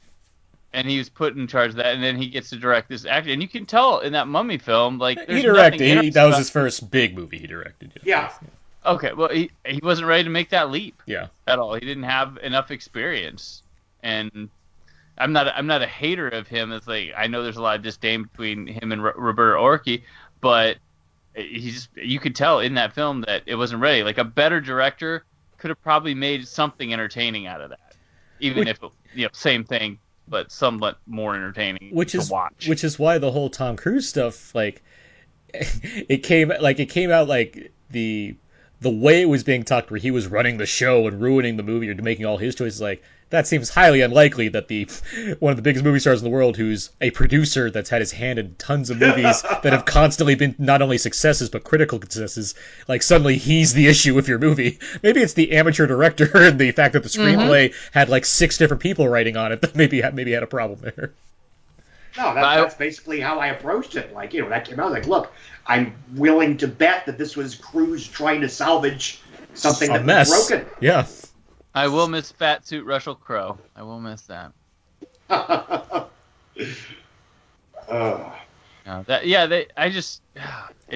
wanted it to be good. I wanted that to do well, but man. And I'll be honest, on paper, the only reason I had any confidence in it is because Tom Cruise. Right. You know, absent that, I would have figured, oh yeah, this is a terrible idea. What didn't help the Dark Universe was basically like they saw the movie, they're like, well, this is terrible, so let's make sure we do a big press push on just the fact that this is the beginning. And like, if that didn't happen, I think things would be a little different. Like, if they didn't put so much emphasis on, like, not only is this a movie, this is the beginning of something. Because, like, this movie, this is gonna be remembered for that dumb photo, that group photo of something that never happened. Well, and that's the funny thing is what we saw a lot of this summer, where you had situations like The Mummy and The Dark Tower, or even the Transformers of Last Night, where they emphasized the connectivity of everything, and that seemed to turn people away. While conversely, you know, you had a bunch of really standalone comic book films like Wonder Woman, Spider-Man, Guardians, even Thor. Obviously, that wasn't this summer; it was last week. Where they were pretty standalone pictures that happened to take place in a somewhat broader universe, and those are the ones that people flock to. And I honestly think what we're seeing is they're finally realizing that, no, people don't want connected universes, they want brands that they like. And if those stories happen to be connected, great, whatever. Which is more power to you. Which is what's also helped Kong Skull Island and Annabelle Creation. Yes, the two universes I actually am looking forward to further entries in. And, you know, when everybody freaked out about, oh, you know, DC's making them more like Marvel because they're not going to be connected. It's like, or, you know, whatever. No, that Marvel, those are standalone films that occasionally intermingle. You know, you could watch Thor without having seen Captain America. Yep. Hold on. We got to watch Tom Waits, like, eat through these bars because of all the scenery that's in front of him. And you can watch Bram Stoker's Dracula without having seen Mary Shelley's Frankenstein. Yeah. Tom Waits is all in right now. Like, he's got the costume, that hair is big. If you're playing Renfield, you better be all in. Mm-hmm. And you know what? You can watch Cruise Mummy without having seen... oh, never mind. Without having seen Dracula Untold. Yes. Tom Waits still has his costume. Oh, I'm sure he performs in it. He just came home. He's like, don't worry, guys. I got it. You know, they were... if they try to make another... like monster universe, they're like one false start away from being like Terminator or Terminator 3. Yeah. Well, if you make a Dracula, you make a Mummy, and then if Bride of Frankenstein or whatever's next doesn't happen. Okay, well, we're going to ignore the Mummy and Bride of Frankenstein's the start of a new trilogy. You're like, you're Terminator now. Congrats.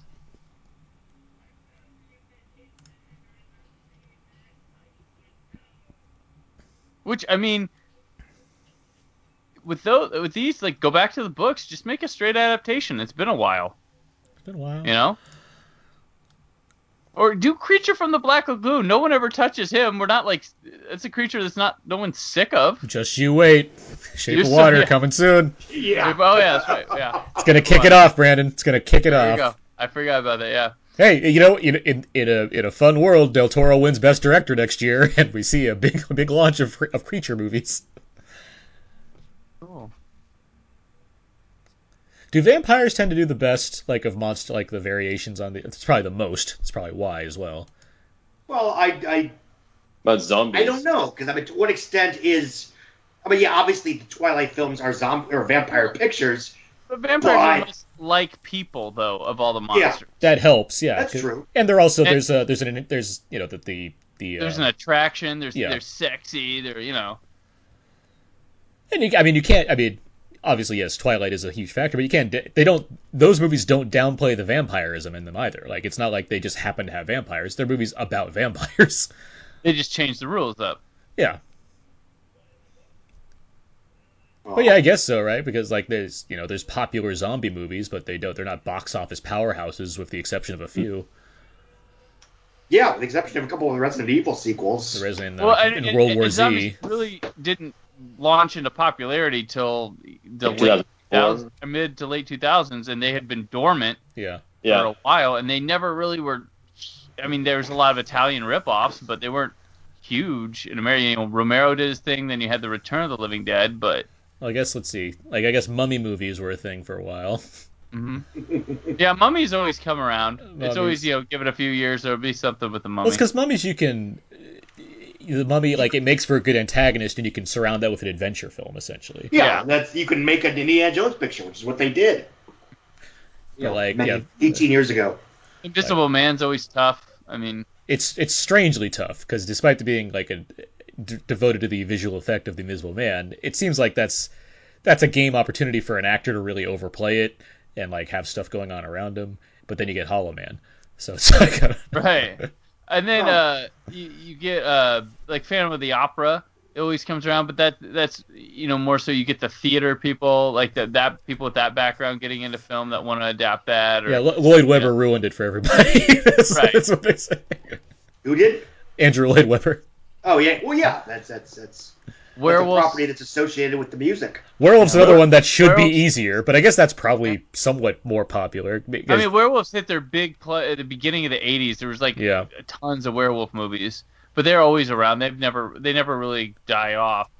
Now, is that because it was like a metaphor for AIDS, or just because they finally have a technology that you could show werewolf transformation scenes? I think it's something like that. I mean, The Howling and American Werewolf in London were both big, and just the practical effects like had their peak in the '80s. I mean, that was everything was looking more real. They were doing the transformation. I think was just a challenge to a lot of the up and coming effects. Well, because like Fright Night and Howling are fine, but like Werewolf in London, it's like that's still like the best one. Like maybe short of Hemlock Grove, which is a terrible show, but had like a really graphic werewolf transformation in it. Well, there's a movie called The Beast Within. Like the only reason you'd watch that movie is because it's got a really awesome transformation. Mm-hmm. Yeah, but then there's like also huge flops in the werewolf category, so it's like it almost disqualifies it. Huge flops with big stars, no less. But yeah, I mean, you get a lot of cool underground ones like Ginger Snaps, and like there's like the Dog Soldiers. People like that one a lot. But I mean, they've been a constant. I think Frankenstein's monster's been one that comes around, but it's tough.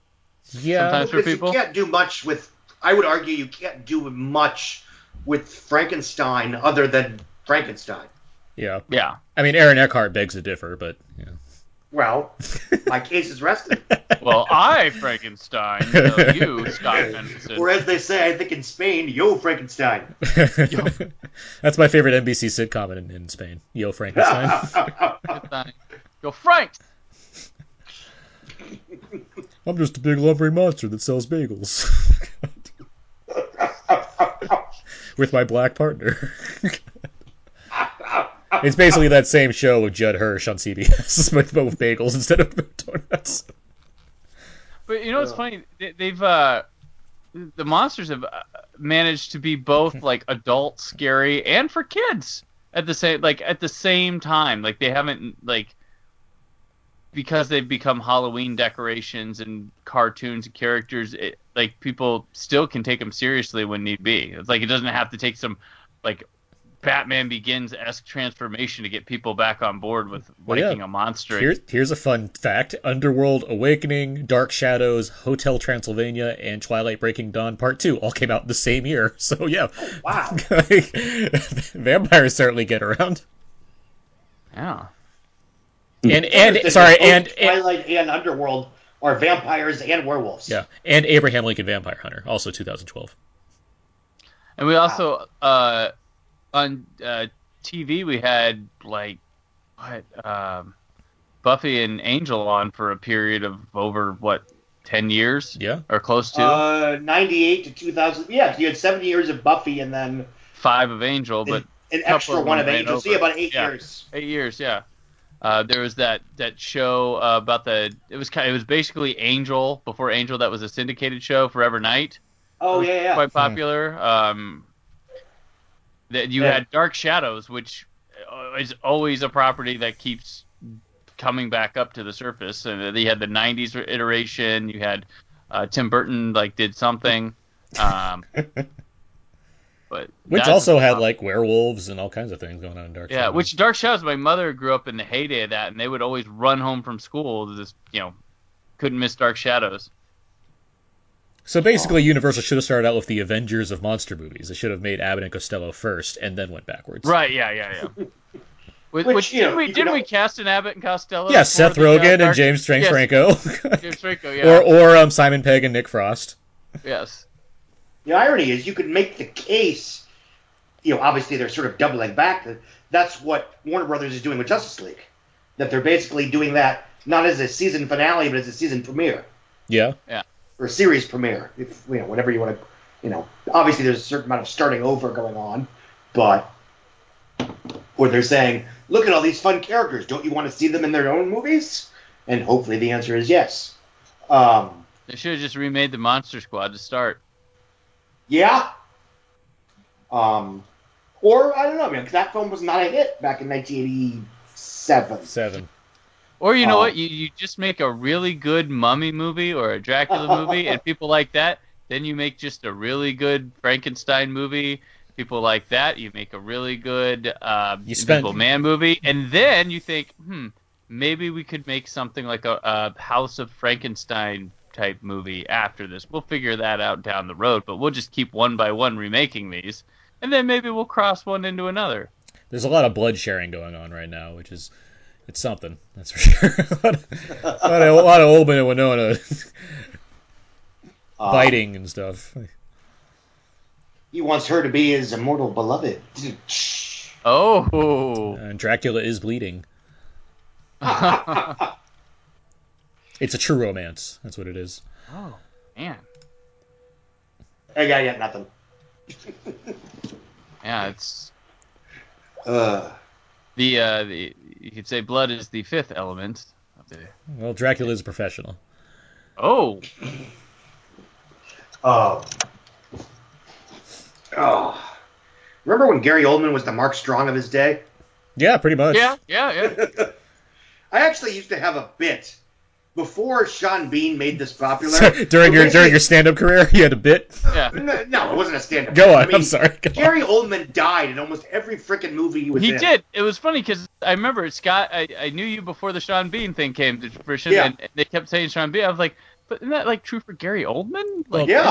I mean, the ultimate is John Hurt. I mean, he died. He's died more than anybody. That's just fact. Yes. John Hurt. He died in real life. He's got it up on them. Yeah. And Scott's joke was they had the fake death of Jim Gordon in Dark Knight to appease Gary Oldman. Mm-hmm. Yes, where he only signed on to Harry Potter 3 after they gave him the manuscript for Harry Potter 5. Yes. Look at this Dracula. I can't do this role. I leave at the end of this story. Gary, can you keep a secret? I mean, we'll kill you if you, but can you keep a secret? And he gets the book, turns to page 10,004, yeah, 4,608. I'll do it. Who? This is Gargoyle Dracula now, right? Yeah. I like that wind machines. This is the sexiest of the Draculas. Yes. I like there's wind machines wherever he goes. The sexiest Dracula is Jonathan Myers as Christian Slater as Dracula. Oh, jeez. Wait, which one's that? I'm trying to think. Which was the TV show? The NBC? Oh, I forgot there was a TV show. That's right. There was a TV show, the Dracula TV. It was just called Dracula, right? Yeah. Oh, my God. Yeah, was it Jonathan Rhys Meyers? Yeah, Jonathan Rhys Meyers, yeah. And I think an American accent, it would be a total Christian Slater impression. I think I watched the first two episodes of that. They were only like 6 or 7. Yeah, I remember it was like a mini thing. But, yeah. History has referred to that as the Dracula. Yes. Well, yeah, when this podcast is discovered in the future, that's the one that everyone remembers. Mm. What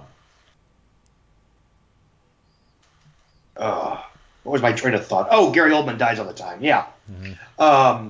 The funny thing is I wrote a post about that in Mendelssohn's Memos when the trailer for The Unborn dropped.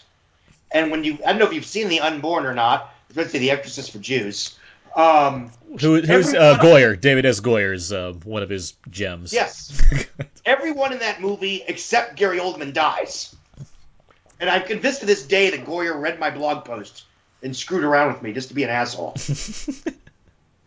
It was a Twilight Zone episode for Gary Oldman. Yes. Yeah.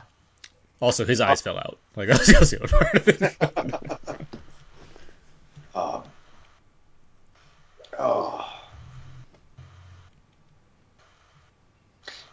I think part of the issue with this film, at least in the third act, is that there's a number of false endings. I mean, he's got her, then they get her back, and then they have to chase Dracula again, and then he's there again, and then, and that's actually faithful to the novel, but it's not, you're losing some momentum here, right in the final stretch of the film. Which, yeah, we've only got about 15 minutes left. Yeah, it goes by fast. Like, you think it's going to go on for a lot longer when they announce they're going to go to his castle, but it's pretty quick. In Peter Jack's extended edition, there's a lot more of the boat. That's what it is. Mm-hmm. Well, she gets captured, rescued like 6 times in the Peter Jackson version. Yeah, they talk to the mouth of Dracula. It's really weird. Yes. Huh.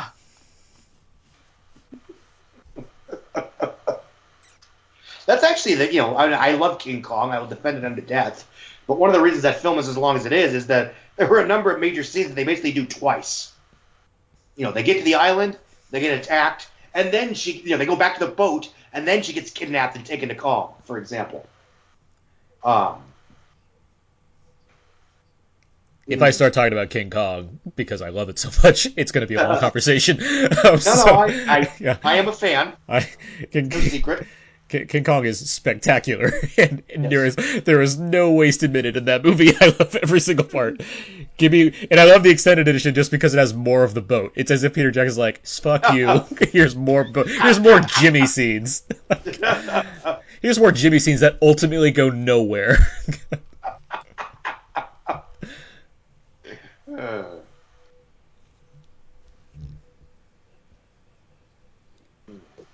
That movie is so strange. I know I talk about this a lot. In all my years of following this stuff, King Kong is the only movie that actually got hurt by rave reviews. Because, the embargo drops relatively early, I would say, in relation to its release date. Because it was good. And you have a bunch of people that, frankly, were out of their minds, thinking, it's a 3-hour period piece that's kind of sort of a romance. Not really. It's going to be like Titanic. And when it was not like Titanic, it played like a 3-hour giant ape movie. Oh, it's a flop. It's a disappointment. What went wrong?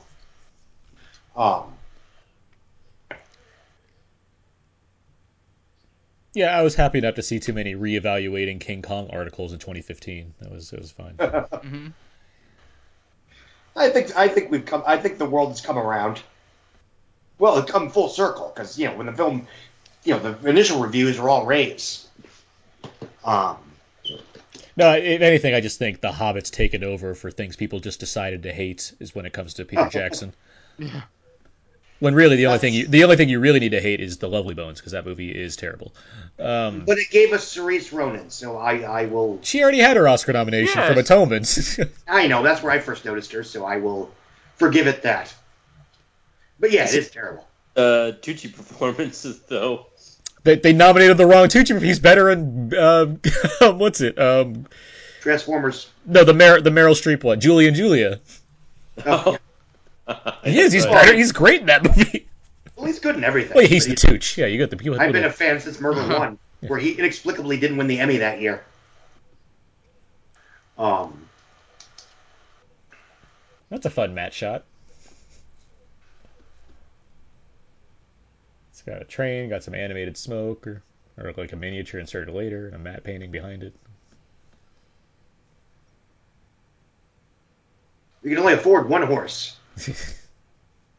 We ran out of money, because good God, this film was expensive.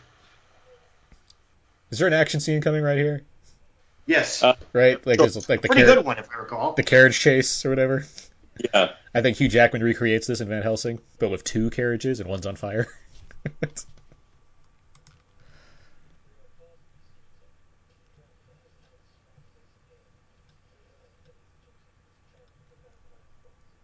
This is some great sound stages, by the way. They got these massive trees and backgrounds with the red sky and everything.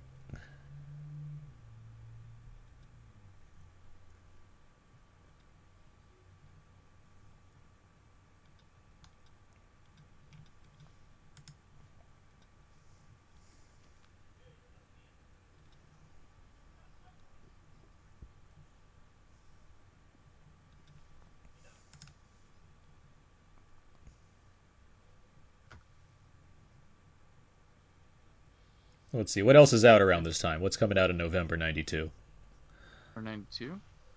Let's see here. Malcolm X, there were 20 films every weekend. Aladdin was like... Disney did like a... Yeah, but didn't Disney do like a 1 week preview or something like that before? Yeah, I think it was 2 weeks, if I recall. Uh-huh. I could be mistaken.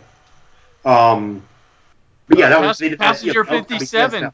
Passenger 57, there you go. Came out the week before... I love Passenger 57. Always bet on black. Mm-hmm. Team Under Siege. Go ahead, but you can still like Passenger 57 and Under Siege. I mean, Under Siege 2 is better than both, so I don't know what you guys are talking about. That is oddly true. No. The week after Dracula's Home Alone 2. Oh, yeah. Talk Boy. People were taking their Talk Boys to record the score to Dracula that next week. They're doing The Bodyguard, all right. Mm-hmm. Oh, because of that slow roll for Aladdin, like it doesn't even like Home Alone 2 made money. Like that Macaulay Culkin he was doing his thing, so that movie was like dominating like a lot of. Well, this wasn't when like things killed each other, you know, like things were in the theater longer. People got a chance to see multiple movies. Mm-hmm. It wasn't like, oh, it's been a couple weeks, I might as well just wait for this to come on digital. Well, unfortunately, this was before DVD, this was before VOD, obviously before the internet. This was pay-per-view and HBO and VHS. Went to the movies just to go to the movies. Mm-hmm. It was, in itself, the activity. So there were plenty of films that thrived purely because... people wanted to just go to the movies, and that was the best option, or among the best options at that time. Well, and film had the best actors, the best directors. Yes. I mean, it was a clear separation. TV was good and getting quickly better. I mean, this, Friends, ER, X-Files, Seinfeld, Homicide, Simpsons, Batman, etc. But there still was a very clear delineation in terms of production values. And well, I mean, it was a big deal back in the day if you got a movie star to just be a guest star on a TV show. I mean, even as recently as 1999, everyone won 8-Ship when Julia Roberts guest starred on Law & Order. Mm-hmm. She was Benjamin Bratt's girlfriend at the time. Spoiler, she's the killer. Well, remember when Harrison Ford did the TV movie for young Indiana Jones. That was an event because Harrison Ford was going to be on TV as Indiana Jones. Sorry, Anthony Hopkins is just murdering brides right now. Right. And he has their heads. That's the best part. He walks out with the heads and tosses them. That is very problematic. It's okay. That's awesome. It's Anthony Hopkins. Oh, yeah, yeah. But it's okay because he screams Dracula afterwards. Yeah, he did it. You know, he has passion. Yes. But yeah, I mean, they are vampires. I mean, it's probably they're monsters. I always feel bad for the ones in the Monster Squad just because we see them as regular teenagers before they get turned.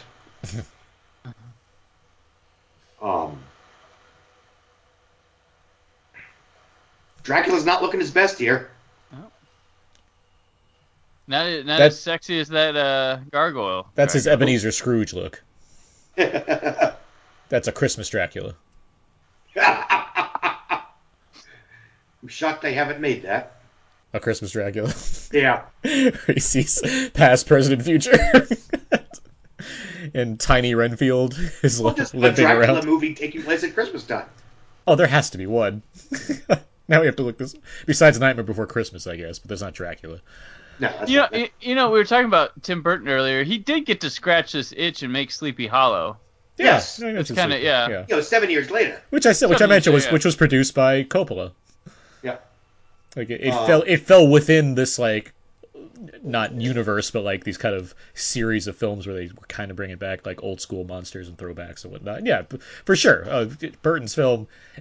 I mean, Sleepy Hollow is as I've said, it's my favorite Tim Burton film. I don't necessarily his best, but it's my favorite one, and has all the ingredients in the same way that this movie does to kind of be a throwback that uses the director's notable aesthetic to its advantage. It was the start of what would be the Blue period for him, too, of like everything being similar to that. Yeah, being that.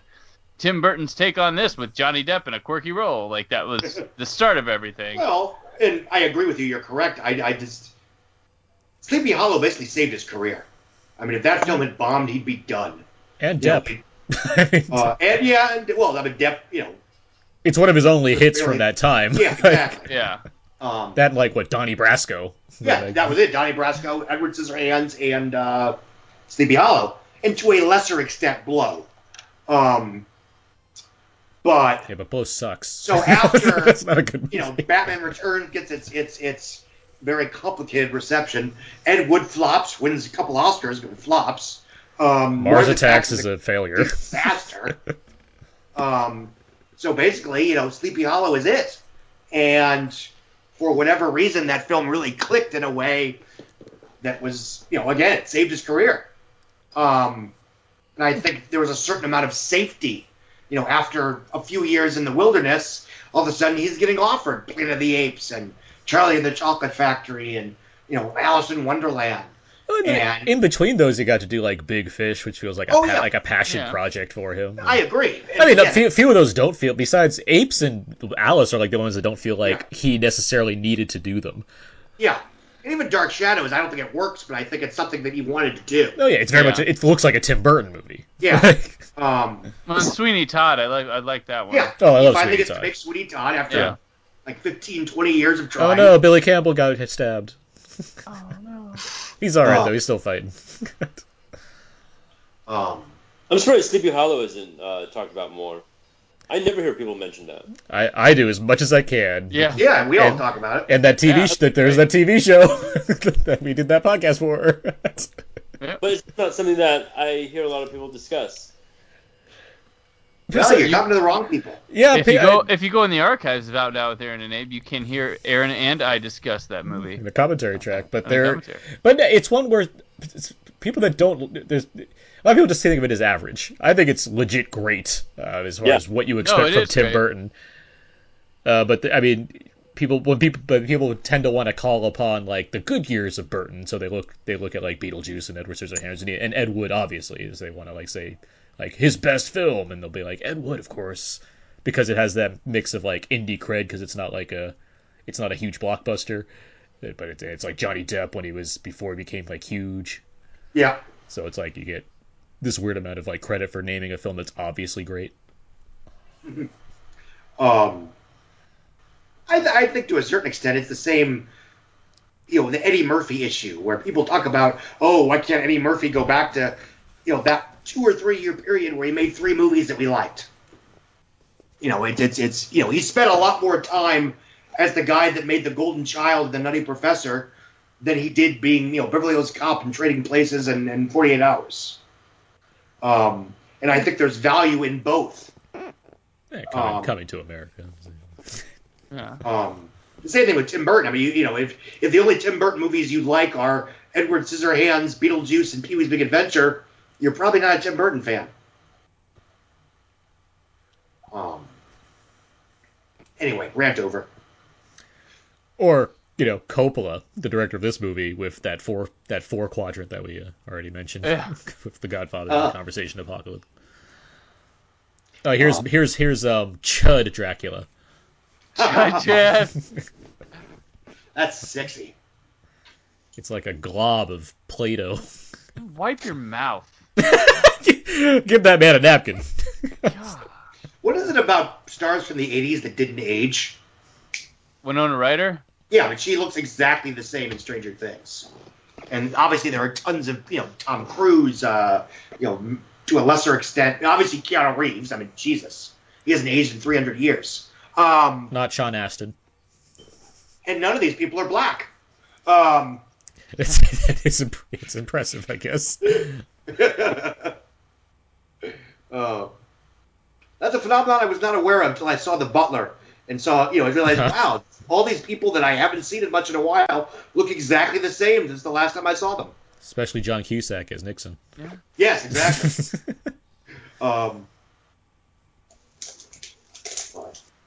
John Cusack's my 80s actor pick to add to Stranger Things Season 3.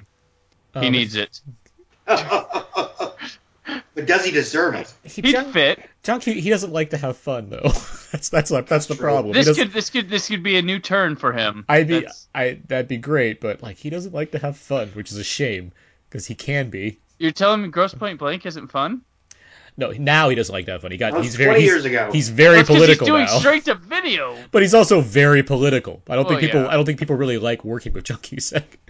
But he's great in Chirac. Like he's absolutely terrific in Chirac. It's like, where's this? Or like even The Paperboy, which is not good, but like he's having a blast doing something. Last time I saw him was something with him and Bruce Willis, and they never shared the screen together. Oh yeah, they were both probably there for 2 days apiece, and they both very, very much had the "Did you sign that check yet?" performances. Here we go. It's like Smash Cut ending too, right? Head chop. Yep. End movie. And that's pretty much the end. Because the score is like going up. And that amazing song. And she looks up at Odin and Hela on the ceiling. For Asgard. They do. They let Winona kill him, which is nice. You know. Mm-hmm. I think that's in the book too. I'd imagine it is, but even though, like, you could see that being rewritten. Isabella Gianni gets to kill him in the Herzog one. She tricks him. Yeah. God, that movie's good. I talked about that in the horror. It is. But the Herzog's we didn't even mention it during this till now. Jeez. I mentioned Nosferatu a bit, but yeah, I mean that's you want to talk about a really atmospheric vampire movie? Werner Herzog's Nosferatu the Vampire is fantastic. And really creepy. Like, that's... I'm trying to remember the last time I was, like, scared by a Dracula movie, besides, you know, Dracula Untold, which is terrifying. And that was that trifecta year where you had that, Badham's Dracula, and the... We mentioned earlier, George Hamilton's. Yep, George Hamilton was Dracula. Dracula. The comedy one. But, yeah, you had all three of those in 1 year. He's just Bill Campbell in this. Oh, he was going for the serious role. Mm-hmm. He grew up since. What was the name of the? Now he'll be William. Show for about couple years with Scylla Ward. Is it Once and Again? Yes. I remember it wasn't Now and Again, which is the one I liked that was canceled after a year. That was one with Dennis Haysbert and Eric... crap. Bogosian? I'm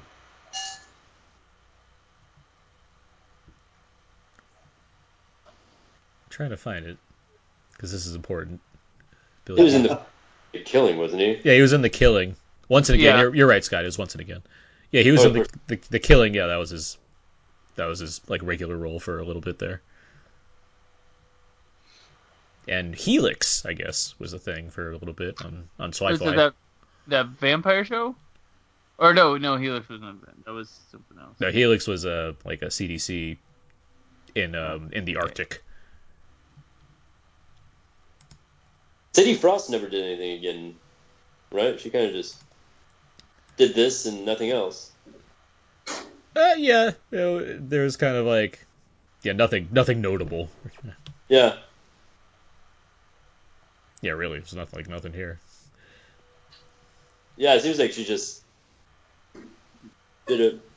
Well, her thing was being married to Jude Law. Like that was the thing that she had, and then that ended also. So. I remember this movie came out when VHSs cost like over $100, and that was when you had to, like there was a rental period where the rental places got exclusives and they could buy them in bulk and get a discount on them. But if you wanted to buy it, you had to go to like a store or the rental place and be like, "How much is that?" And they're like $89.99. Yeah. And then like Jeez. then the next year it'd come out and it'd be like $29.99 to buy for normal people. There was like that period of waiting because it used to be like it'd come out in the theater and then.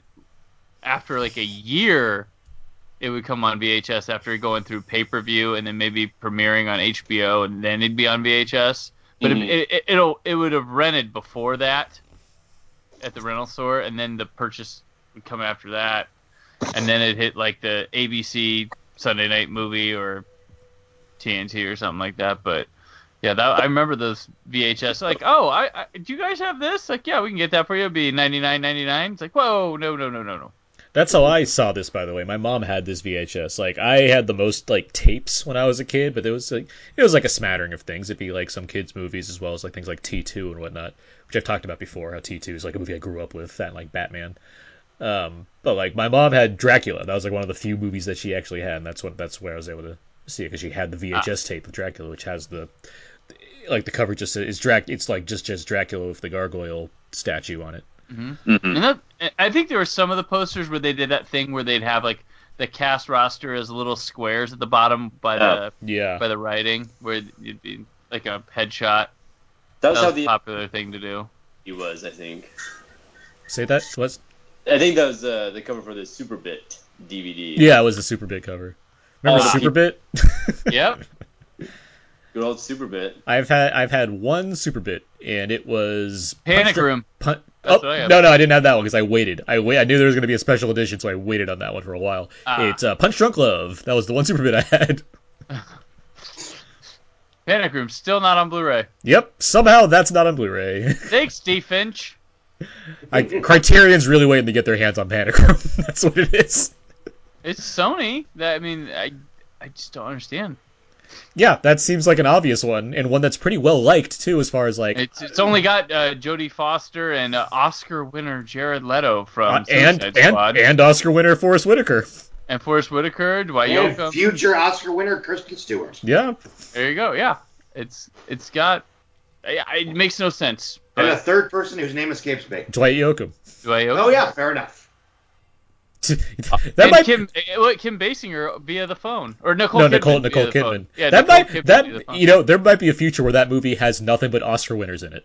Like David Fincher would likely win an Oscar eventually. Stewart would probably win an Oscar at some point. Like that movie might have nothing but Oscar winners in it. Oscar and Emmy winners and a couple Golden Globes, you know, hey.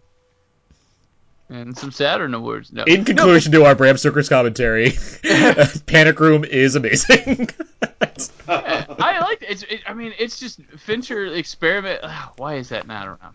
Man, it's a weird one, and it very much it's on my shelf. It's like, why is this one ruining things? I can't play stuff properly because it's DVD next to all these Blu-rays I have. So yeah, that's. And that's how American Zoetrope was saved. The San Francisco office of American Zoetrope presents Bram Stoker's Dracula. Well, he's fine now because he has the winery. Like, I think that's what, and Coppola, Sofia Coppola. That's what keeps things going. Even though it's not like her movies are exactly breaking the bank either. I have terrible news for you. Is it about Kevin Spacey? No. Oh. Apparently, Creed 2 is auditioning actors to play Ivan Drago's son. Welcome to November 7th, Scott. Nice. Yeah, I saw that. Yeah. Oh. That's a different commentary, though, and we have to conclude this one. So that's been our commentary for Bram Stoker's Dracula. Thank you all for listening. Where can people find more of your guys' work online? Scott Mendelson. Forbes. I've been seeing so many press screens. Apparently, I'm behind on the actual news. Brandon completely missed me. Brandon Peters. I must drink you. I was trying to tie it in there poorly. Call it Cinema Cavalcade, CallCinemaCavalcade.com, @CCCavalcade on social media. We've done Malibu Express. We got Picasso Trigger coming out, and we'll round it out with Savage Beach. Come watch The Adventures of Donna and Taryn. It's great. Jordan Grout. Why So Blue? You can find me. Yep. You can find me on Why So Blue. I'm also at We Live Entertainment, and I'm on Twitter at Aaron's PS4. You know where you can find this podcast and the regular episodes, but they're on iTunes and Audio Boom. You can follow us on Facebook and Twitter, of course. Please, by the way, as we've talked about Bram Stoker's Dracula and a lot of other things, Coppola has a great commentary track on this movie, as he does with all of his movies, pretty much. Like, he's a great commentator. So if you want to actually hear legit facts about this movie that are really worthwhile, be sure to listen to that also. This first, obviously. Then, Coppola, too. Like, that's fine. Thank you guys for joining me to discuss Bram Stoker's Dracula. Thank you. Thank you. Always a pleasure. And yeah, that's going to do it for this bonus commentary track episode. Feel free to check out all the regular ones as we get those going throughout the rest of November. There's some big movies coming out, I hear. Something like Justice League. But yeah, we'll see how that goes. But until next time, so long and goodbye. I am a vampire. I am a vampire. I am a vampire. I am a vampire. I am a vampire empire. I am a vampire. I have lost my fangs. I am a vampire. I am a vampire. I am a vampire. I have lost my fangs. So I'm sad and I feel lonely. So I cry and I'm very angry. And I hate some garlic. So I'm no more satanic. Yeah, yeah. I am a vampire and I'm looking in the city. But the pretty girls don't look at me. Don't look at me. I don't have my fangs. Cause I have lost my fangs. I am a vampire, I am a vampire, I have lost my mouth again. I am a vampire, I am a vampire, I have lost my mouth again. So I get bone and I shred. So I eat popcorn and I breathe and wait and I sing. But my voice is looking and I want to play the guitar. But my guitar's out of tune. I am a vampire and I'm looking in the CD, but the music, oh, don't play with me.